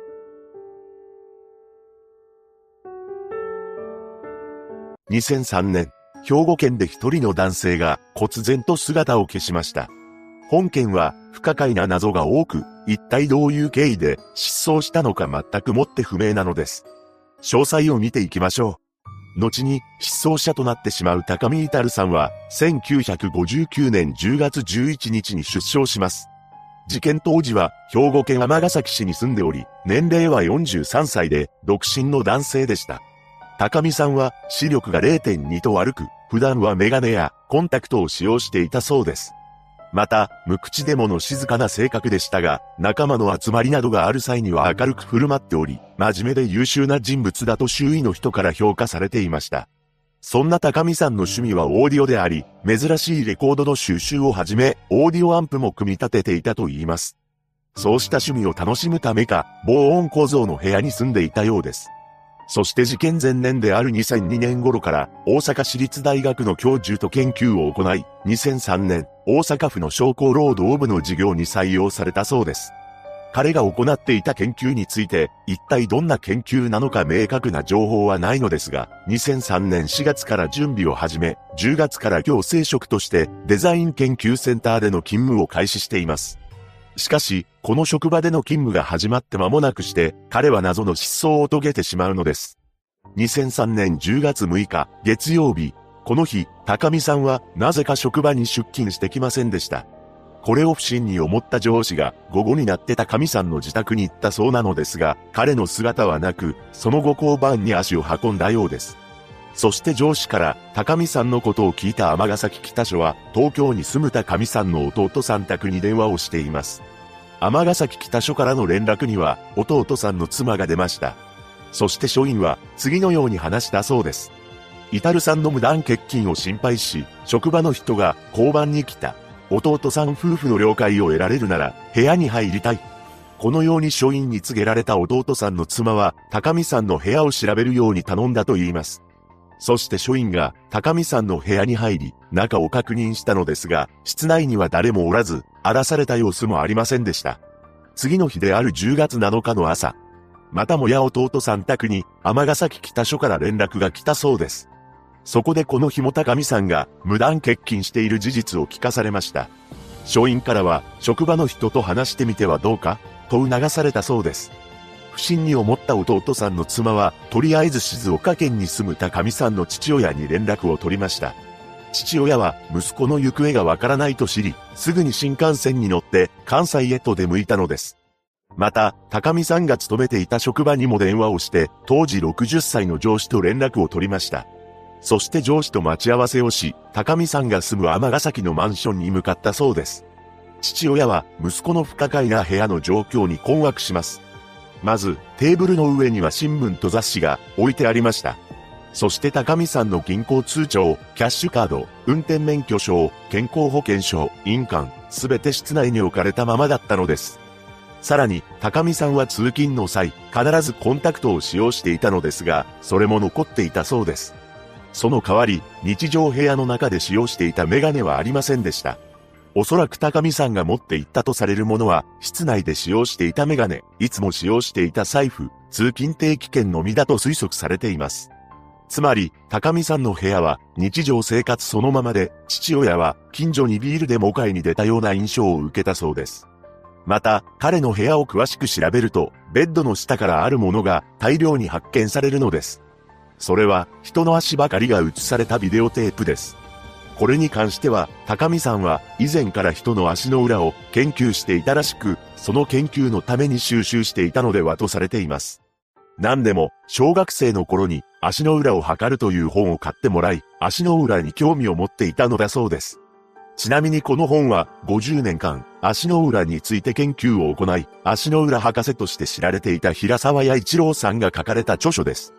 そして父親は部屋にキャッシュカードや通帳などが残っていたことから引き出された跡がないか銀行に確認を取りました。すると高見さんが無断欠勤をした10月6日の前日、阪急塚口駅前のりそな銀行塚口支店にて15時14分に本人がお金を引き出していたことが判明したのです。その金額は21万円だったそうです。一体どういう使用目的でこの金額を引き出したのか不明なのですが、上司から勧められたこともあり、父親はその日のうちに家で人相作願いを出しました。ただ、息子が自ら失踪するとは考えにくいと父親は思っていたのです。なぜなら、10月下旬には、父親が息子のマンションを訪ねる予定があり、さらには、母親の13回忌を12月に行うことになっており、本人は必ず東京に来ると言っていたからです。突然いなくなった息子に動揺しながらも、不可解すぎるこの失踪を怪しんだ父親は、高見さん宅の玄関に細工をしたそうです。そして一週間後、父親が高見さん宅を再度訪れたのですが、なんと誰かが侵入した形跡があったというのです。さらに、高見さんが残していった手帳の数ページがなくなっていたと言います。その後、父親は尼崎と静岡を何度も往復し、テレビ番組にも出演して情報提供を求めました。また、特定失踪者問題調査会にも相談し、北朝鮮による拉致の疑いを否定できない特定失踪者として公表されています。ただ、父親は北朝鮮の拉致はあくまで可能性の一つと話しており、それとは別にあることに疑念を抱いていました。それは、高見さんが無断欠勤した初日、自宅まで行った上司の対応についてです。ここからは、本件についての謎を考察していきます。まず、父親も疑念を抱いていた上司の対応についてなのですが、確かに無断欠勤をした部下の自宅に行き、その後交番に向かっており、さらには、署員に高見さんの弟さん宅へ電話までしてもらっていることに違和感を感じます。もちろん長年一緒に勤務し、一度も遅刻や欠勤をしたことがない部下に対しての行動ならばわからなくもないのですが、高見さんは働き出して、まだ数日しか経っていないのです。それなのにもかかわらず、ここまで行動するでしょうか。交番に行き、高見さんの部屋を確認する許可を親族からもらっていることから、上司は高見さんが何らかの事件に巻き込まれているのでは、と考えたのかもしれません。そうなれば、高見さんは失踪前、上司に対し、何か失踪に関係する事情を話していた可能性もあります。続いての謎ですが、失踪前日に21万円という高額なお金を引き出している点です。引き出したのは10月5日、日曜日のことで生活費を引き出したという可能性もあるのですが、なぜ21万円という中途半端な金額を引き出したのでしょうか？使い道に関しては、高見さんの趣味がオーディオであり、オーディオアンプも組み立てるほどだったため、そういった趣味関係のものを購入するために20万円を引き出し、残りの1万円は生活費に使おうと考えていたのかもしれません。ただ、もう一つ考えられるとすれば、誰かにお金を貸すために引き出した可能性です。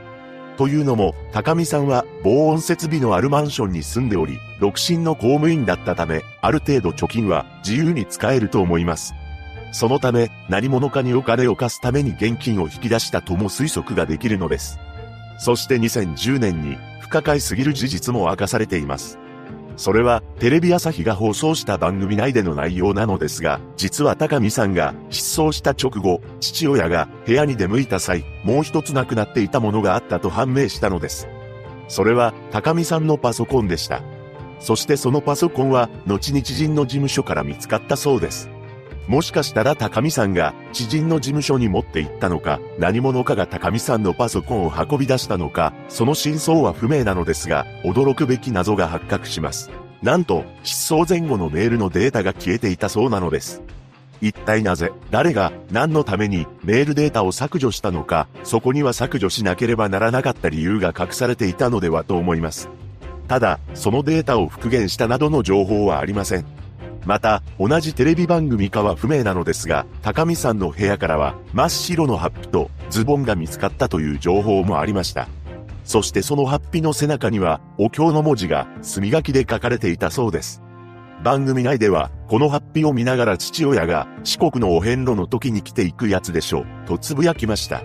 また、番組スタッフが、イタルさんのカバンに入っていた本について、お遍路の本もありました、と、興奮気味に取り上げたそうです。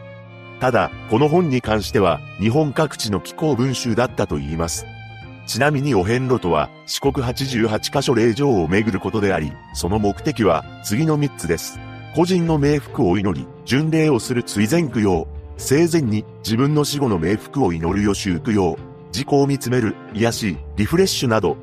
このように、イタルさんがお遍路巡りを計画していたのではないかという趣旨で番組内容が構成されています。また、その番組の中で、イタルさんらしき人物が、愛媛の喫茶店で、お遍路さん姿で座っていたのを見たという目撃情報も放映されました。イタルさんの部屋からお遍路の時に使われるであろうハッピーが見つかっていることから、確かにお遍路を計画していた可能性はあるのですが、ハッピー自体が部屋から見つかっているため、愛媛での目撃情報が本人の可能性は低いと思います。続いての謎ですが、彼の部屋から見つかった大量のビデオテープについてです。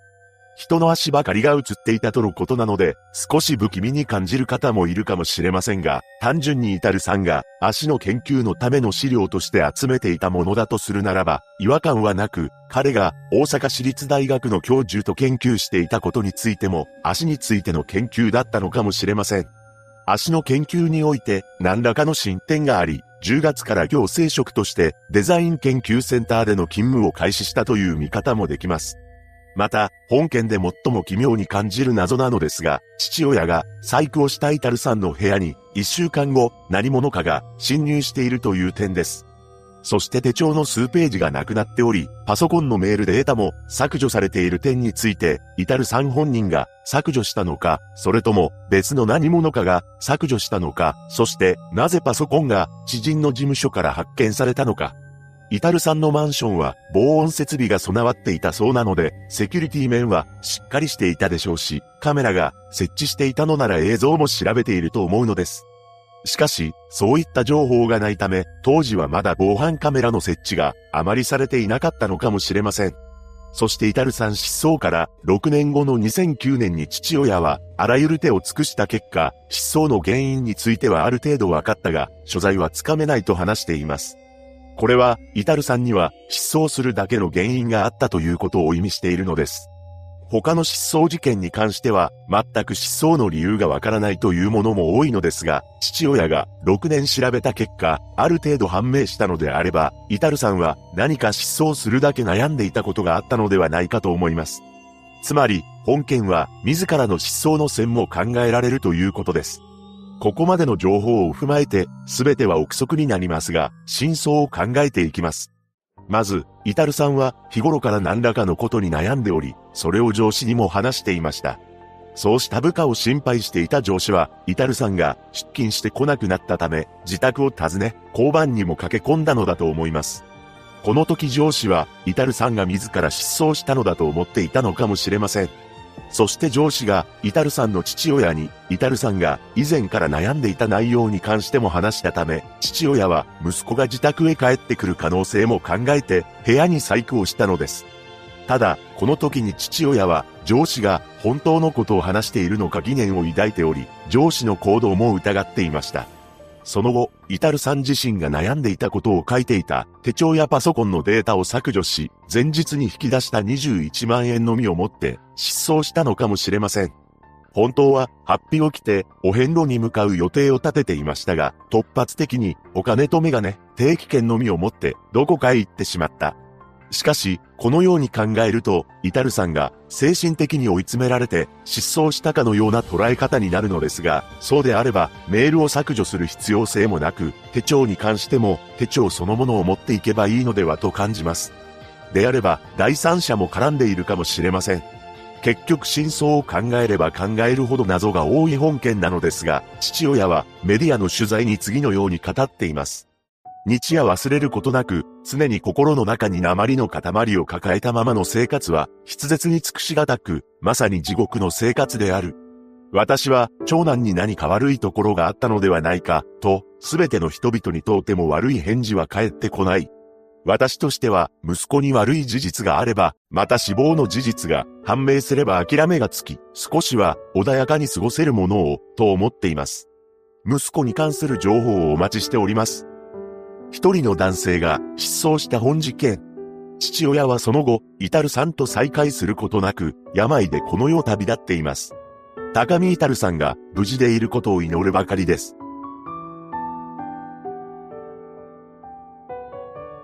2004年、三重県で一人の女性が失踪しました。その後、本人と思われる人物から電話がかかってきたり、乗っていた車は発見されるものの、あまりにも不可解すぎる謎が多くあるのです。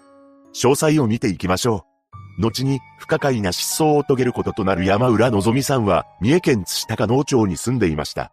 失踪当時の年齢は20歳であり、彼女は工場の派遣社員として勤務し始めて、まだ10日程度だったと言います。そしてこの勤務先には、免許がない人や車を持っていない方のために、送迎バスが運行していたそうです。のぞみさんは車の運転が苦手だったようで、出勤するときは工場が用意した送迎バスを利用していたのだと言います。そんな彼女が失踪するのは2004年2月16日のことでした。この日、のぞみさんは朝8時前に自宅を出て勤務先へ向かったそうです。ただ、この日に限って、なぜか所有する車を運転し、自宅を出発しているのです。そうして車で勤務先に着いたのぞみさんは、タイムカードを打刻しており、その時刻は8時19分でした。そして工場での勤務がスタートし、昼休みがやってきます。のぞみさんは昼ご飯を同僚の女性と食べていたそうなのですが、その際にあることを打ち明けていました。新しい友達ができた。このように話した彼女は、どこか嬉しそうに見えたと言います。そして何事もなく仕事を終え、夕方の17時半、高校時代の友達に一つのメールを送信しています。それは、これから家に帰る、という内容だったそうです。また、タイムカードの打刻は17時41分で切られていました。そしてのぞみさんが退勤するのを上司である K さんが目撃しています。実はこの K さんは後々登場するのですが、彼はのぞみさんの派遣会社の担当者であり、元暴力団幹部という経歴の持ち主だったそうです。その後、のぞみさんは所有する車で帰宅するのですが、勤務先と自宅の中間地点で脱輪事故を起こしてしまいます。これは目撃証言もあったそうなのですが、ここから不可解な謎が始まるのです。というのも、目撃証言があったものの、彼女の車が脱輪事故を起こしたという形跡は見当たらず、のぞみさんの車を救助したのが誰なのかという情報も全くないのです。そのため、この情報に関しては確実なものがなく、のぞみさんの車が脱輪事故を起こした確証はありません。しかし、ここから彼女は忽然と姿を消してしまうのです。はじめに違和感を覚えたのは、のぞみさんの母親でした。何でも、のぞみさんはいつも遅くとも19時までには帰宅するそうなのですが、この日は21時になっても帰ってこないのです。母親は不安になり、のぞみさんの携帯電話に電話をかけますが、県外もしくは電源が入っていないという理由により繋がりません。そのため、母親は警察署に通報を行いました。それから一夜が明けた翌日の2月17日。この日ものぞみさんは出勤予定なのにもかかわらず、出勤してこないことから、心配した上司である K さんが、のぞみさんの自宅を訪れます。母親と K さんは一緒に警察署に出向き、ここで捜索願いを提出したのです。しかし、この手続きをしている最中に、とんでもない現象が起こります。なんと、母親の携帯に、のぞみさんの携帯から着信がかかってきたのです。それまで連絡もつかず、どこにいるのかもわからない娘からの着信に驚いた母親ですが、すぐに切れてしまいました。もちろん母親はかけ直しますが、繋がりません。ただ、ここで上司の K さんが、のぞみさんの携帯に電話をすると繋がったようで、さらには、会話をすることができています。そして上司が、もしもし、どうしたん？と尋ねると、のぞみさんは、ごめんなさい、ちょっと具合が悪くて、と答えたそうなのです。続けて上司が、今どこにいるの？と聞いたのですが、のぞみさんは、かなり不可解な言葉を発します。自宅にいます。これに驚いた上司は、何を言っているのか不思議に思い、母親と電話を交わりました。そして親子の間で、次のような会話が繰り広げられます。のぞみ、どうしたん？雪で滑って、車が落ちた。大丈夫なの？大丈夫だよ。今どこにいるの？わからない。このようにのぞみさんは説明したそうなのですが、ここで再び上司に電話を代わり、上司が周囲に何があるか尋ねました。するとのぞみさんはまたも不可解な発言をしたのです。トンネルを通りました。山が見えます。この発言から察すると、彼女は移動中のようで、上司は三重県内なの？と尋ねます。するとのぞみさんは、そうです。民家が見えました。とつぶやきました。そして最後に上司が、その民家に行って、住所を聞いて、僕の携帯にかけなさい。迎えに行くから、と話すと、のぞみさんは、はい、と頷いたと言います。この電話内容をまとめると、のぞみさんは、昨夜の帰宅途中、車がどこかへ落ちるという事故に遭ってしまったものの、体は無事であり、移動中だと思われます。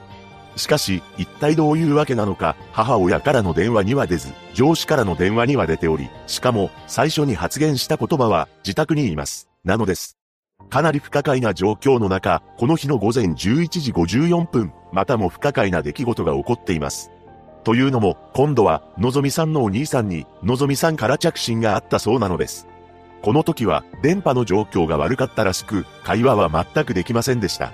ただ、ある情報によると、のぞみさんのお兄さんは、家族と不仲に近い状態だったようで、のぞみさんが、お兄さんに電話をしてきたこと自体が、少し不可解にも感じるのです。いずれにせよ、そこからのぞみさんから連絡が来ることはありませんでした。そしてこの日の夕方には、のぞみさんの父親が心当たりの場所の捜索を開始しています。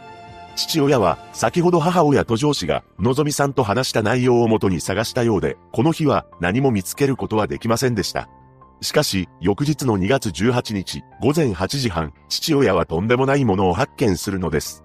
なんと、のぞみさんの自宅から約10キロ西に離れた、尺状湖にあるあのオダムに近い、河内谷の10メートル下の谷底から、のぞみさんの車を見つけたのです。この場所は、軽自動車1台が通るのがやっとで、地元の人間でも普段は通らない道であり、一体なぜのぞみさんが、ここを運転したのか全くわかりませんでした。このとんでもない状況に父親は、すぐに警察に連絡を行い、警察は事故車両を調べ、中にのぞみさんがいるか確認も行いましたが、なぜかそこには、のぞみさんの姿はなかったのです。そしてこの車から多くの謎が出てくることになります。まず最初は、コーヒーの空き缶です。何でも、のぞみさんは、普段コーヒーを飲まなかったそうなのです。さらに、シートベルトは収納されたままロックされ、ヘッドライトはオフになっていました。また、車が落ちた場所のすぐ近くに、明らかにおかしい物体が並べられていたのです。それは、後部座席のヘッドレスト、敷物、二つの座布団です。これらは、事故の衝撃で周囲に散らばったのではなく、ヘッドレストを抜き取り、また、敷物と座布団も簡易ベッドのように並べられていたというのです。つまり、人が横になるために、ヘッドレストを枕代わりに、敷物と二つの座布団を布団代わりにしたとも考えられます。そしてさらに恐るべき謎も発覚するのです。先ほど紹介したヘッドレスト、座布団、そして、のぞみさんの車の助手席にあるエアバッグには、血痕が付着していたそうなのですが、これをテレビの公開捜査番組で調査したところ、女性の B 型の血痕だと判明したのです。実は、のぞみさんの血液型は、O 型であり、両親も O 型と A 型なのです。つまり、一体なぜ B 型の結婚がそこにあったのか不明で、この状況からすると B 型の女性が助手席に乗っていたのではと推測されています。しかし、三重県警はエアバッグに付着した結婚は O 型であると主張しているのです。多くの謎が判明した本件ですが、その後現場付近を400人で5日間捜索しますが、のぞみさんを発見することはできず、家族はポスターやチラシも配布し、情報提供を呼びかけました。また、テレビ番組では独自に捜索を行い、近くの沼の水をすべて抜いて調査した結果、複数の黒いビニール袋が発見されます。ただ、その中にあったのは動物の骨だったそうです。そして、のぞみさんが失踪してから約1年10ヶ月が経過した2005年12月2日、ついに彼女が発見されることになりました。しかし、ずっと探し続けたご家族との再会はあまりにも残酷なものだったのです。この日、森林組合の男性職員らが、三重県上郡芸能町小内の山林を歩いていました。すると丘陵の傾斜面で変わり果てた人間の姿を確認したのです。そしてその人間は、のぞみさんが行方不明時に着用していた同じ白っぽいシャツに黒色のズボン、赤色のパーカーを着ており、ズボンのポケットからは、当時のぞみさんが使用していた携帯も発見され、歯型などからのぞみさんであると発覚したのです。この場所は、のぞみさんの車が転落した場所から250から300メートル離れた場所だったと言います。そして、検視を行った医師は、事件性を疑わせる損傷はなかったと診断を下し、県警も事故として判断したのです。しかし、ここから本件は、またも多くの謎が判明することになるのです。佐藤義信さんという法医学者が、のぞみさんの司法解剖を行ったのですが、不可解な事実が判明します。何でも、喉の奥にある、舌骨という部分が骨折していたそうなのです。この舌骨が折れているというのは、首を何者かに圧迫され、手にかけられた根拠の一つとされているそうです。それが100%断定されるわけではありませんが、のぞみさんが事故の時に骨折したのか、何者かによってこのような状態にされたのか、謎が残ります。さらに、佐藤義信さんによれば、のぞみさんの体を小動物が荒らしたという形跡はなかったそうで、これにも疑問を抱いたのです。なぜなら、山の中で1年以上にもわたり横たわっていた人間が、そのままというのは、非常に稀なケースだからです。ここからは、本件に関する謎を考察していきたいと思うのですが、まず最も不可解だと思うのが、失踪翌日に、のぞみさんからかかってきた電話についてです。実は、この電話内容について、事件から2年が経過したタイミングで、母親が電話の相手は娘ではなかったかもしれない、と発言しています。これに関しては、娘の声を聞き間違えるだろうか、という意見もありますが、この時は相当動揺していたでしょうし、間違えても仕方ないと思います。ただ、この証言が本当だった場合、母親や上司と電話をした相手は一体何者だったのでしょうかまた、のぞみさんに母親が折り返しても、電話は繋がらず、上司が電話をかけたら繋がったというのにも違和感を感じます。さらに、その時の会話内容ですが、上司が、どこにいるの？と問いかけたところ、自宅にいます。と話しておきながら、その後車で移動しているかのような内容を喋っており、尻滅裂なのです。これが本当だとするならば、のぞみさんは車で転落事故を起こした後、その場から歩いて通話ができる場所まで行き、そこで母親と上司と会話をし、そこから何者かの車で移動して、さらには約1年10ヶ月が経過したタイミングで発見されることになる現場まで戻っているのです。そして上司の計算については、3日間にわたり事情聴取が行われたそうで、その後テレビ番組が取材を行っています。そこでのぞみさんの車に乗ったことはないかと聞かれていたのですが、それについては、面接に来た際、移動させるために運転したと回答しており、その後番組スタッフが思わぬ質問をしています。警察が指紋とか、ハンドルから指紋取って、あなたの指紋で頼ってのはなかった？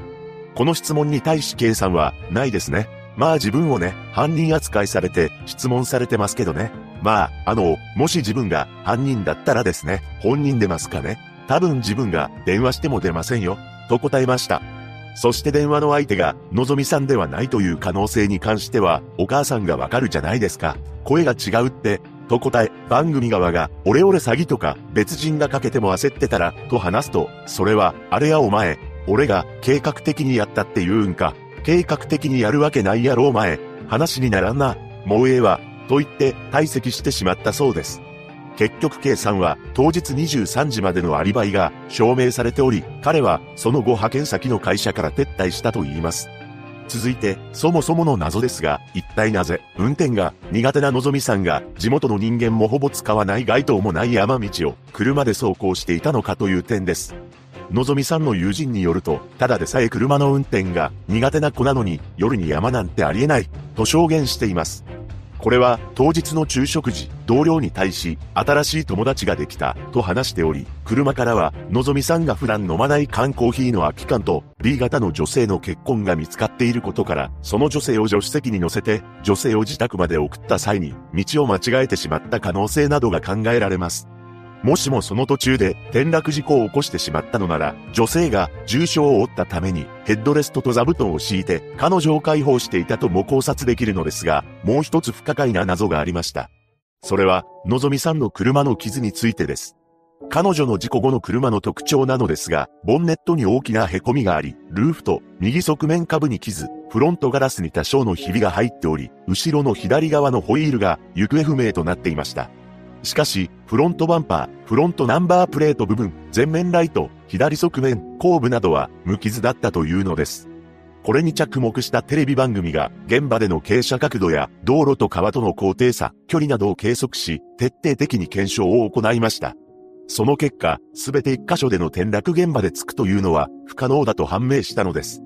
つまり、のぞみさんの車のような傷をつけるには、現場の真上から車を落下させないとつかないような傷だったそうで、クレーン車などを使わなければありえないという見解がされました。この番組では、実際にクレーンと車を使い、実験検証を行いましたが、のぞみさんの車では、フロントバンパーなどが無傷だったのにもかかわらず、傷をつけずに落下させるのは不可能だったというのです。さらに、日本自動車研究所にも協力を要請し、検証を行いましたが、そこで衝撃の結果が出ました。なんと、のぞみさんの車の状況から意図的に2階に分けて変形させて付けた傷とでも考えない限り不可能だというのです。そして、交通事故鑑定人である A 氏が次のようにコメントしています。ボンネットが大破するほどの傷を負っているのに、フロントバンパーがほとんど綺麗なままの状態だ。ボンネットの傷に折り目のようなものがついており、これは前方から押し込んで盛り上げた後、上から押しつぶしたような傷である。これらの情報をすべて考えていくと、もしかしたらのぞみさんは崖に転落する前に一度事故に遭っており、その後崖下に転落したか何者かによって車ごと落とされたのかもしれません。そして同乗していた女性を助けるためにヘッドレストと座布団を敷いて彼女を解放していたものの彼女たちを突き落とした犯人がいるのであれば崖下まで追ってきてそのまま連れ去ってしまったとも考えられます。しかし、次の日に、のぞみさんの携帯を使い、わざわざ母親や上司と不可解な会話をする意図も不明です。普通に事故を起こして帰れない、などと話していれば、それが、のぞみさんでなくても、母親を信じ込ませることもできるかもしれませんが、自宅にいます。トンネルを通っている、民家が見える、など不可解すぎる発言だと思うのです。極めつけは、のぞみさんが発見された際、小動物などに襲われた痕跡がなかったという点です。非常に稀なケースである、という見解がされているため、絶対にないとは言い切れませんが、この状況から、のぞみさんをどこかに隠していたとも考えられます。ただ、もし犯人がいたとして、のぞみさんの体を隠し持っており、それを1年10ヶ月も経ってからのぞみさんを発見場所に移す意味もわかりません。なんとも不可解な状況ばかりの本件ですが、事故として処理されているため、真相は闇の中です。のぞみさんのご冥福をお祈りします。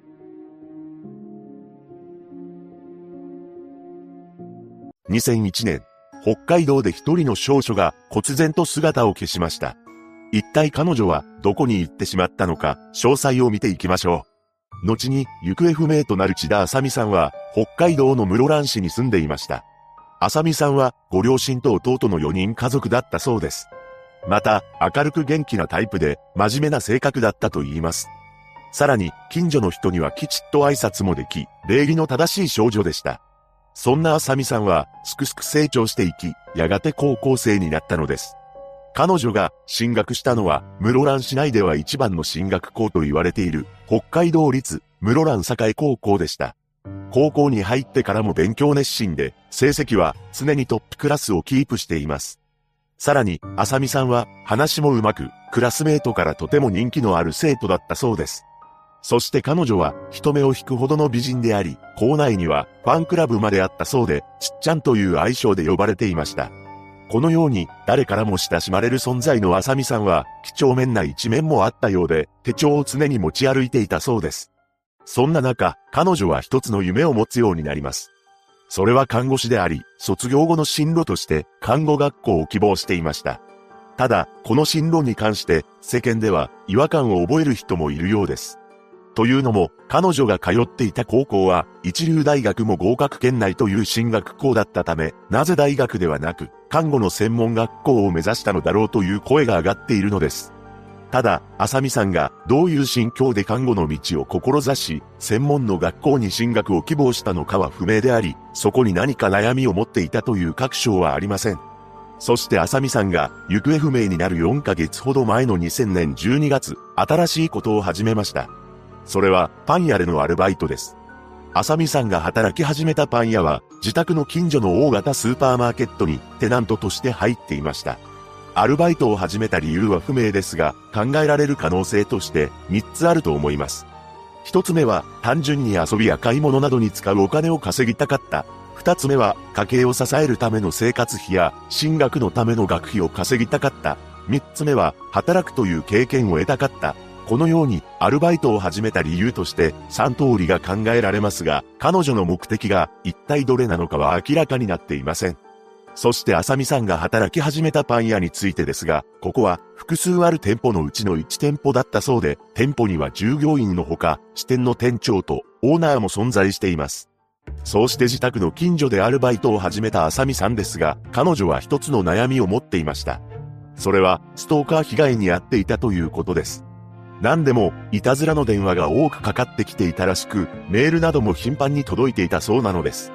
学校にファンクラブができるほどの人気があったあさみさんですから、彼女に一方的に好意を寄せていた人物がいたのかもしれません。この被害から身を守るために、あさみさんは知らない番号から電話がかかってきた際には、出ないようにしていたそうです。そして、アルバイトに関しても、早番にしてほしいと相談していたと言います。つまり、あさみさんは、バイト先にも、ストーカーについて話していたのです。さらに、彼女は、支店長だけでなく、オーナーにも相談していたと言います。個人的には、このこと自体に少し違和感を感じました。というのも、通常、このようなお店の形態で、アルバイトの従業員と関わるのは、支店長までのところが多いと思うからです。規模的に小さかったのかもしれませんが、アルバイトの彼女がオーナーに直接話をしているということに違和感を覚えるのです。もちろん、オーナーがまだ始めたばかりのお店であり、アルバイトに対しての教育も積極的に行っていた可能性も考えられます。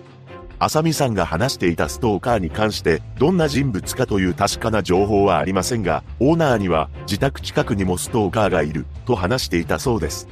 この自宅近くにもストーカーがいるという発言を読み解くと、電話やメールだけでなく、実際に付きまとわれたりしていたのではないかと思います。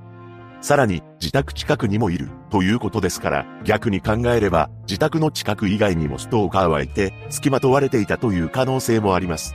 そして、あさみさんは同じ高校に通っていた男子生徒と交際していたそうです。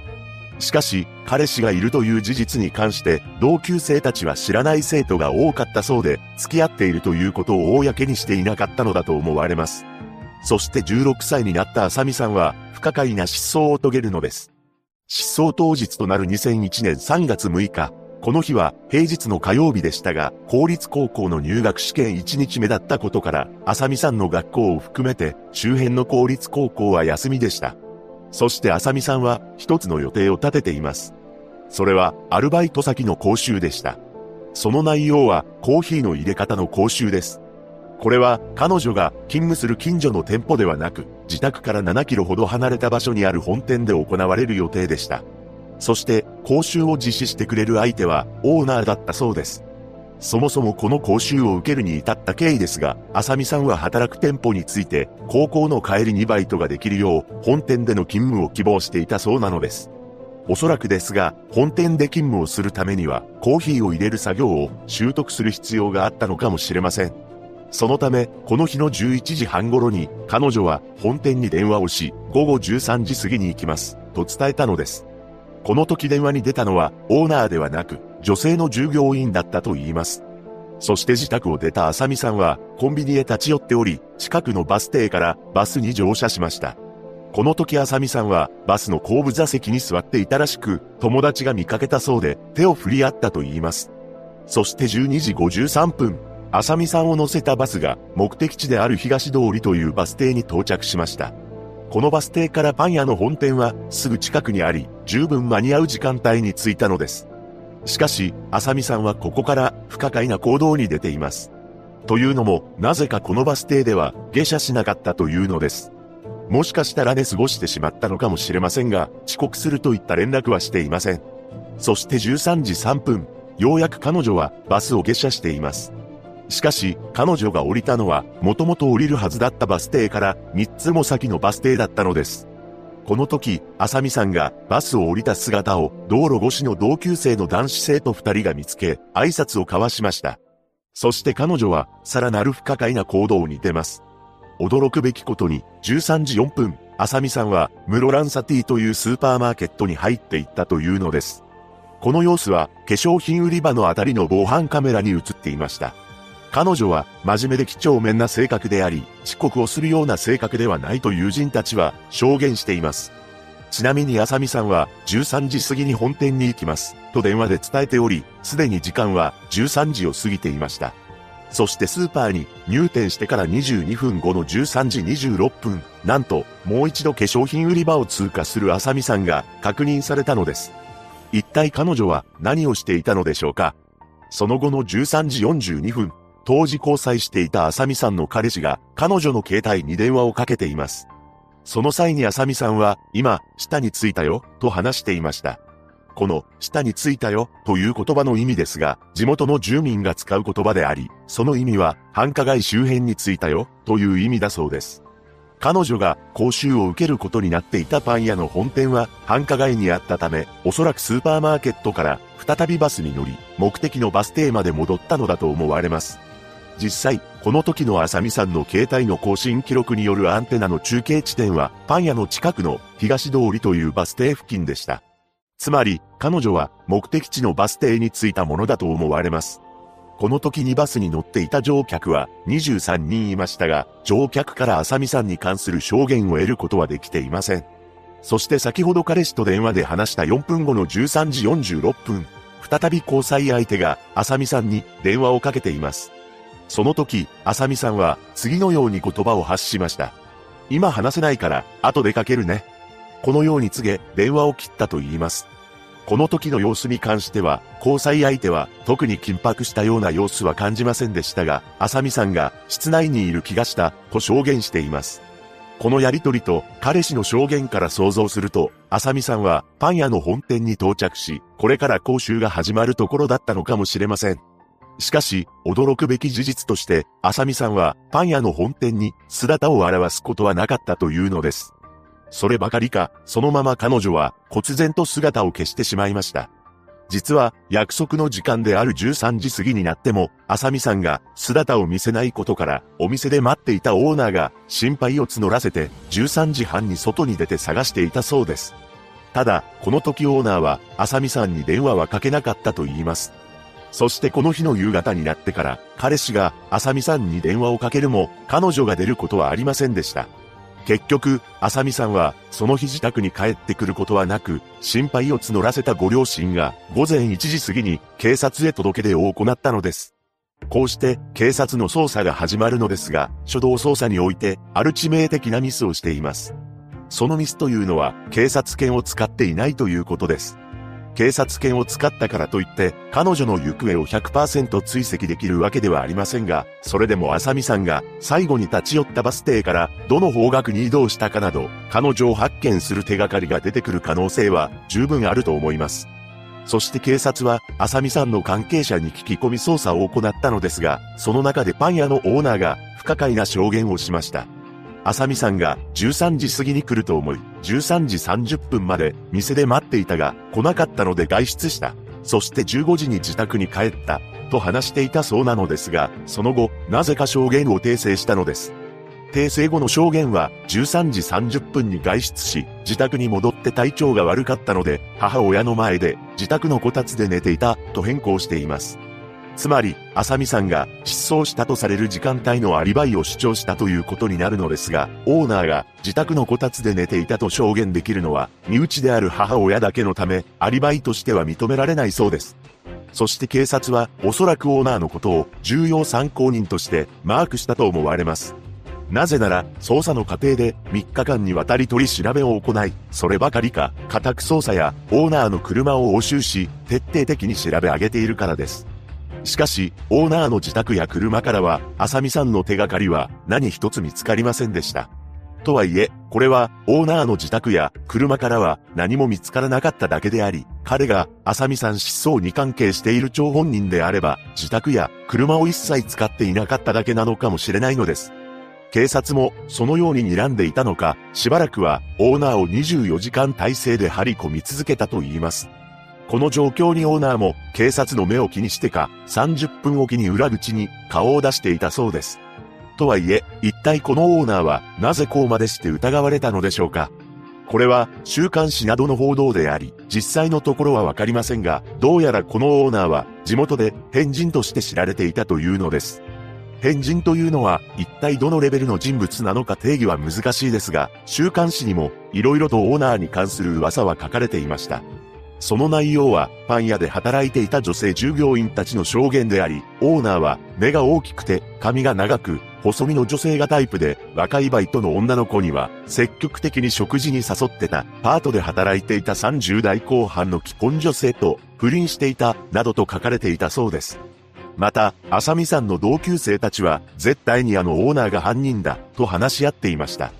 さらに、コーヒーの講習なんて、そもそもなかったという話まで出ていたそうです。つまり、オーナーは、浅見さんと二人っきりになりたいがために、コーヒーの講習を口実にして、彼女を呼び出したのでは、と囁かれました。そして、オーナーが疑われた理由として、もう一つ重要な事柄が残っています。というのも、パン屋の入っていたビルに関して、実はこのビル自体、オーナーが所有していたそうで、そのビルの中の空いている部屋を居住スペースとして使用していたというのです。この場所を使えば、警察が調べたとされる自宅や車から、浅見さんに関する証拠が何一つ見つからなかったとしても、当たり前の話なのです。また、浅見さんが失踪前に交際相手と電話で話している時に、室内にいるような印象を受けたという話とも合致します。しかし、このビルをオーナーが所有していたのであれば、警察が見逃すはずがないと思います。いつどのタイミングでオーナーの自宅や車が家宅捜索されたのか明確な時系列がわかればいいのですが、情報を見つけることはできませんでした。こうして証拠は何一つ出てきていないものの、オーナーが犯人であるという説が広まっていき、店の客足は遠のいていったのです。その結果、お店は閉店に追い込まれてしまいました。ここで、千田あさみさんの特徴を今一度確認していきます。彼女は当時16歳の高校1年生で、身長は153センチぐらいの痩せ型、右目の下に小さなほくろがあるのが特徴です。当日の服装は、ベージュのブレザー、紺色のジーンズ、バーバリー製チェックのマフラー、緑色の革靴を着用していました。また、事件から数年が経ってから公開された情報として、血液型は O 型であり、足のサイズは23.5センチだと分かっています。一体彼女はどこに行ってしまったのでしょうか？最も怪しまれたオーナーですが、彼は店が閉店してから他の土地に移り住んでいます。その際にお店が入っていた建物を取り壊しました。この行動に警察は疑いを強めています。なぜなら、わざわざ建物を取り壊す必要があるのか、と考えたからです。パン屋というお店は潰れたものの、建物さえ残しておけば、そこにテナントとして貸し出しを行い、家賃収入が入ります。そのため、なぜわざわざ取り壊しを行ったのか不審がられてしまい、警察は、更地になった土地に重機を入れて、基礎部分から掘り返したそうです。しかし、その土地からは手がかりになるようなものは一切出てこなかったと言います。そして事件から5年後、アサミさんが、ムロランサティの化粧品コーナーのあたりを、うろついている姿を捉えたカメラ映像が公開されました。ここまでは、パン屋のオーナーが疑われたという情報を中心に見てきましたが、アサミさん失踪に関して、残り2つ考えられている説があります。一つ目は、アサミさんが失踪した翌日、近隣の伊丹木浜という場所で、アサミさんに似た人物を見かけたという目撃情報があるのです。そしてこれが本人だとするならば、北朝鮮に拉致された可能性もあると言います。確かに、海岸や浜辺で拉致被害に遭ったという報告は多数されていますし、人通りの多い場所から連れ去られた事例もありました。ただ、北朝鮮が日本人を拉致する目的は何か技術を学んだ日本人の能力を北朝鮮に広めるためであり、拉致が頻繁に行われていた年代も異なっているため、この可能性は低いと感じます。そしてもう一つの説ですが、現場を頻繁に出入りしていた中型トラックが怪しいという説です。これは当時、パン屋の向かいにあるビルで大規模な改修工事が行われていたらしく、資材を乗せた中型のトラックが頻繁に付近を出入りしていたそうです。そして、パン屋への宅配便や食材配達のアルミ車も頻繁に止まっていたため、いずれかの車に乗せられ、連れ去られてしまったのではないか、という話が出たと言います。この説は、先ほど説明した北朝鮮への拉致と紐付けられるため、彼女を連れ去るタイミングを見計らい、トラックに乗せていった可能性もゼロではないと思うのです。ここまでは、浅見さんが何らかの事件に巻き込まれた可能性を考えてきましたが、彼女が自ら失踪するという道を選んだ可能性はないのでしょうか。浅見さんのご家族や友人には、そのような証言をする人物はおらず、何か悩んでいる様子は感じられなかったようです。とはいえ、人気者だからこその孤独や責任感などを感じていた可能性もありますし、名門高校で成績がいいことで、将来看護師を目指すという夢との葛藤もあったのかもしれません。そのことで悩んでいたのなら、自ら失踪したとも考えられるのですが、これから失踪しようと考えている人物が、失踪当日にパン屋の講習に向かう予定を入れるでしょうか。さらに、失踪前には、彼氏と2回電話で話しているのです。個人的には、この彼氏からの電話についても、少し不自然さを感じます。これは彼氏が当日の浅見さんの予定を知っていたか知らなかったかで変わってくるのですが、なぜ講習前なのにもかかわらず2回も電話を入れたのでしょうか。1回目の電話の際に、浅見さんは、今下に着いたよ、と報告しており、浅見さんが、これから講習を受けることを彼氏が知っていたのなら、そのまま講習を受けるだろうと思い、電話をするのは控えようと考えるのではないでしょうか。しかし、その4分後に、彼は再度浅見さんに電話をかけています。一体なぜ、ここで再び電話をかけたのでしょうか？考えられる可能性として、1回目の電話の時に伝え忘れたことがあったため、特に何も考えずに電話をかけた、または、浅見さんがオーナーの講習を受けること自体に不安があったため、彼女が大丈夫か確認するためにかけたのかもしれません。どちらにしろ、彼氏が2回も電話をした理由はわからないですが、浅見さんはこの時点でまだ電話に出る余裕があったのだと思います。そして、今話せないから、後でかけるね、と話しているため、電話に出ることはできるが、話すことはできないということを示しているのです。つまり、2回目の電話に出た時の状況を想像すると、浅見さんは誰かと話しているわけではなく、どこかの場所に入り、これから誰かと話す状況にあったのではないでしょうか。もしくは、バスや電車の車内という可能性も考えられます。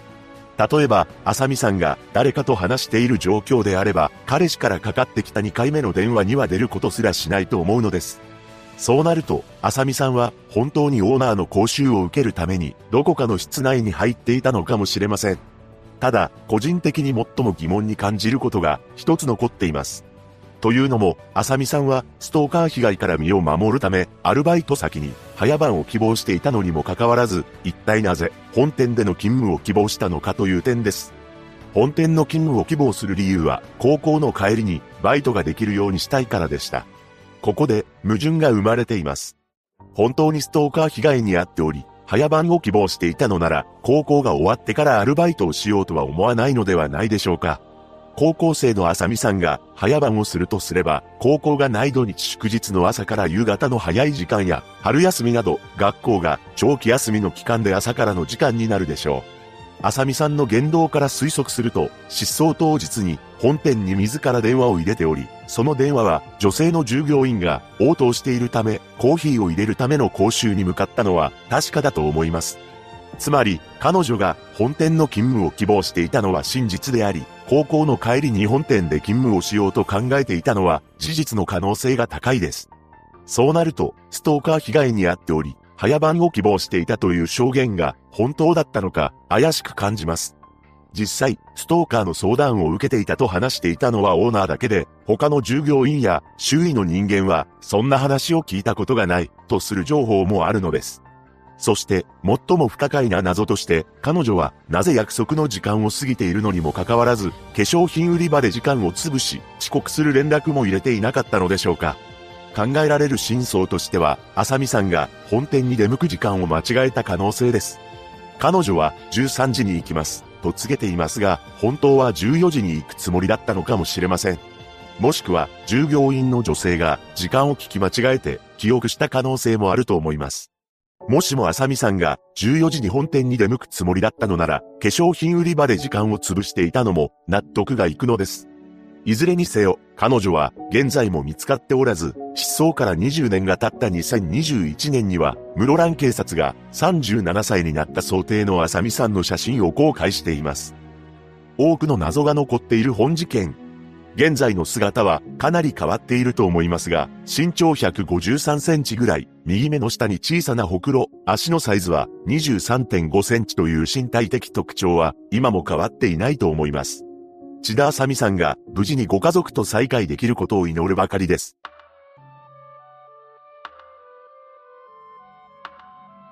2012年、北海道で一人の少年が忽然と姿を消しました。彼はマイナス15度という極寒の中、自宅を飛び出してしまったのです。その後、不審なメールが家族の元へ届くなど、不可解な出来事が起きています。詳細を見ていきましょう。後に、行方不明となってしまう佐藤智弘くんは、1998年9月17日に出生します。二つ年上の姉がいる、4人家族だったそうです。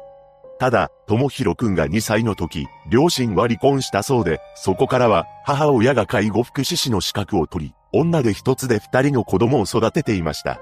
そのため、贅沢な暮らしはできませんでしたが、子供たちが大好きなディズニーランドへ3人で出かけることを楽しみにしていたと言います。また、ともひろくんは生まれつき、ある一つの特徴がありました。それは、二軒のあたりにあった茶色いあざです。そのあざは、沖縄本島のような形をしていたそうで、年々濃くなっていました。このあざを取り除くには、医療機関に通う必要があります。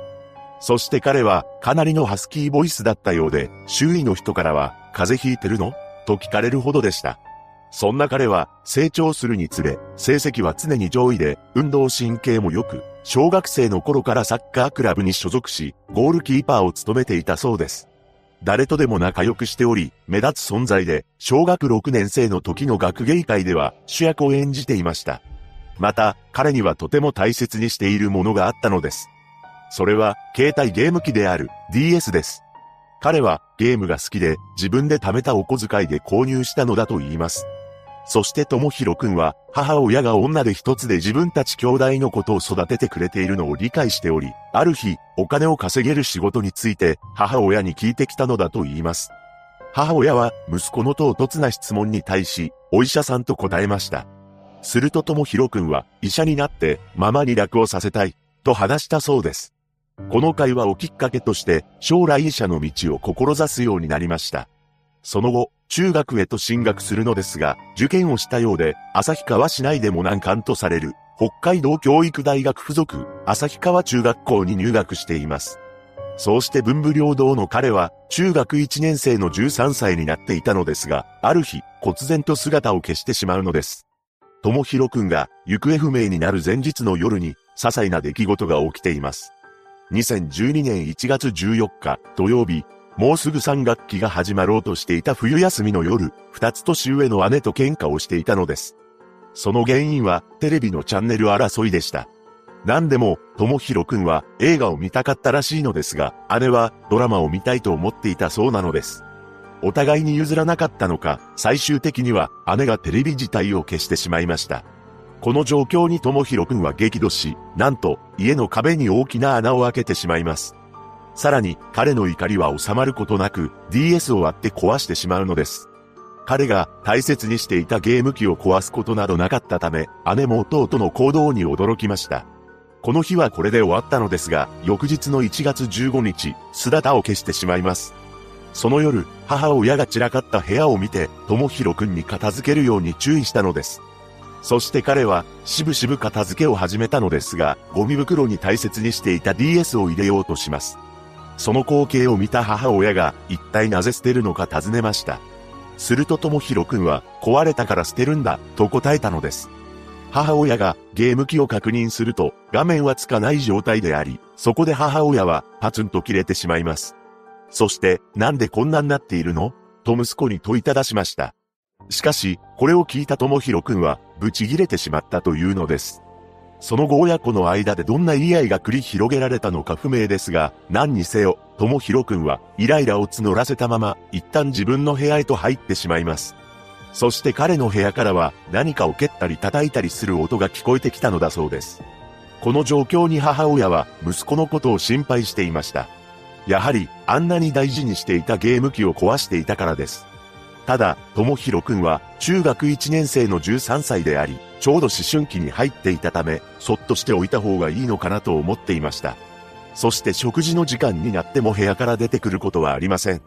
やがて時計の針は午後9時半頃を指していたのですが、ようやく智弘くんが部屋から出てきました。しかし、彼は食事をとることなく、その辺にあった薄手のダウンジャケットを羽織り、家を飛び出してしまったのです。この時の外の気温はマイナス15度だったと言います。母親は頭でも冷やしてくるんだろう。玄関先で一人になりたいだけ、しばらくしたら戻ってくる。そう思いともひろくんの後を追うことはありませんでした。その後、時間が過ぎていくのですが、一向にともひろくんが帰ってくる気配がないのです。もうすでに1時間半が経過しており、さすがにおかしいと思った母親は、玄関の扉を開けました。しかし玄関先に智弘くんの姿はなく、焦った母親は周囲を探すことにしたのです。智弘くんが出て行った時の格好は薄手のダウンジャケットだったため、そう遠くには行っていないはずだと母親は思っていました。さらに、ともひろくんは自分の携帯電話を所有していたのですが、彼の部屋に携帯は残されており、持って行っていなかったのです。母親は車を走らせつつ、彼が行きそうな場所を考えていました。ともひろくんが着ていたダウンジャケットにはいつも財布が入っており、夜ご飯も食べていないことからお腹を空かせているだろうと思い、近くのコンビニに向かったのです。そこにともひろくんの姿はなく、もう一軒のコンビニとファストフード店にも向かいましたが、どこにもいません。今までこんなことは一度もなかったらしく、母親は必死に探し続け、やがて3時間以上が経過します。ただ、ともひろくんを見つけることはできず、翌日の1月16日の朝、旭川東警察署に相談し、捜索願いを出しました。そこで警察は、近隣のバスや電車、駅の待合室などの防犯カメラをチェックしますが、ともひろくんの姿はどこにも映っていません。時間的にバスはすでに運行しておらず、タクシー会社への聞き込みを行うも、ともひろくんらしき人物を乗せたという情報もなかったのです。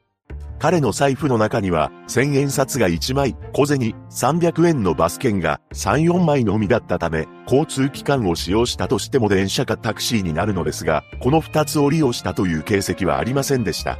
また、同じ団地内の幼馴染への調査も行いますが、立ち寄っていません。不可解なことに、彼が自宅を出てからの目撃情報が一切なかったということになります。ともひろくんの友人によると、当日の夜のマイナス15度というのは、外に10分いるだけでもかなり寒いと証言しているのです。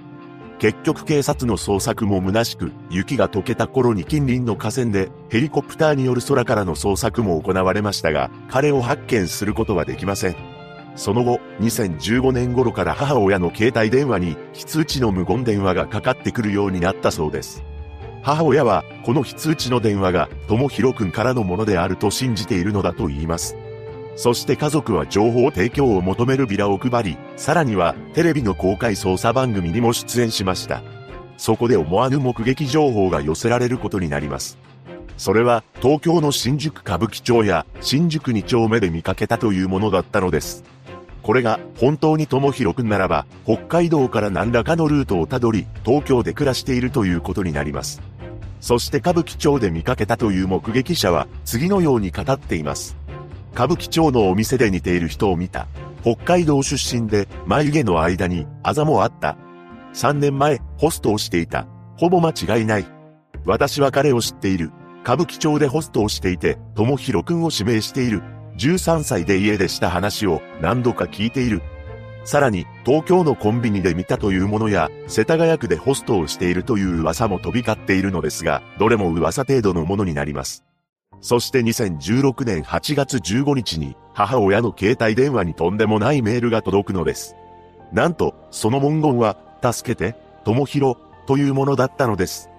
この不可解な文章は、公衆電話から届いたショートメールだったそうで、さらには、約3年後である2019年8月14日にも、同様のメールが届いています。母親は、すぐに警察に相談したそうなのですが、手がかりを見つけることはできませんでした。公衆電話から携帯電話にショートメールを送る方法なのですが、ドコモの SMS センターの番号を入力し、そこからポケベル打ちをすれば可能なのだと言います。そこで助けて、ともひろ、という文字を入力するには、公衆電話でこのようにボタンを押さなければなりません。これが、ともひろくんからのものなのか、はたまたいたずらだったのか定かではありませんが、3年もの月日を分けて、2回にわたり母親に送っていることから、かなり不可解な行動だと思います。また、テレビ番組の中では、元兵庫県警の刑事だった飛松逸夫さんが、現場に赴き、本件の真相について考察しているのです。飛び松さん曰く、目撃情報もないため、家を出てすぐ500メートル以内で何者かに拉致された可能性が高いと発言しています。そして犯人像については、知人の可能性は低く、偶発的で通り魔的な犯行だと推理していました。ここからは、本件について考察していきます。まず、ともひろくんが自発的に失踪したのか、それとも何らかの事件に巻き込まれてしまったのかという点についてなのですが、自発的ではないと思うのです。なぜなら、本当に遠くへ行きたいと考えていたのであれば、あまりにも軽装だからです。マイナス15度という極寒の中、薄手のダウンジャケットを羽織り、さらには、所持金は約1000円、携帯電話も家に置いていっています。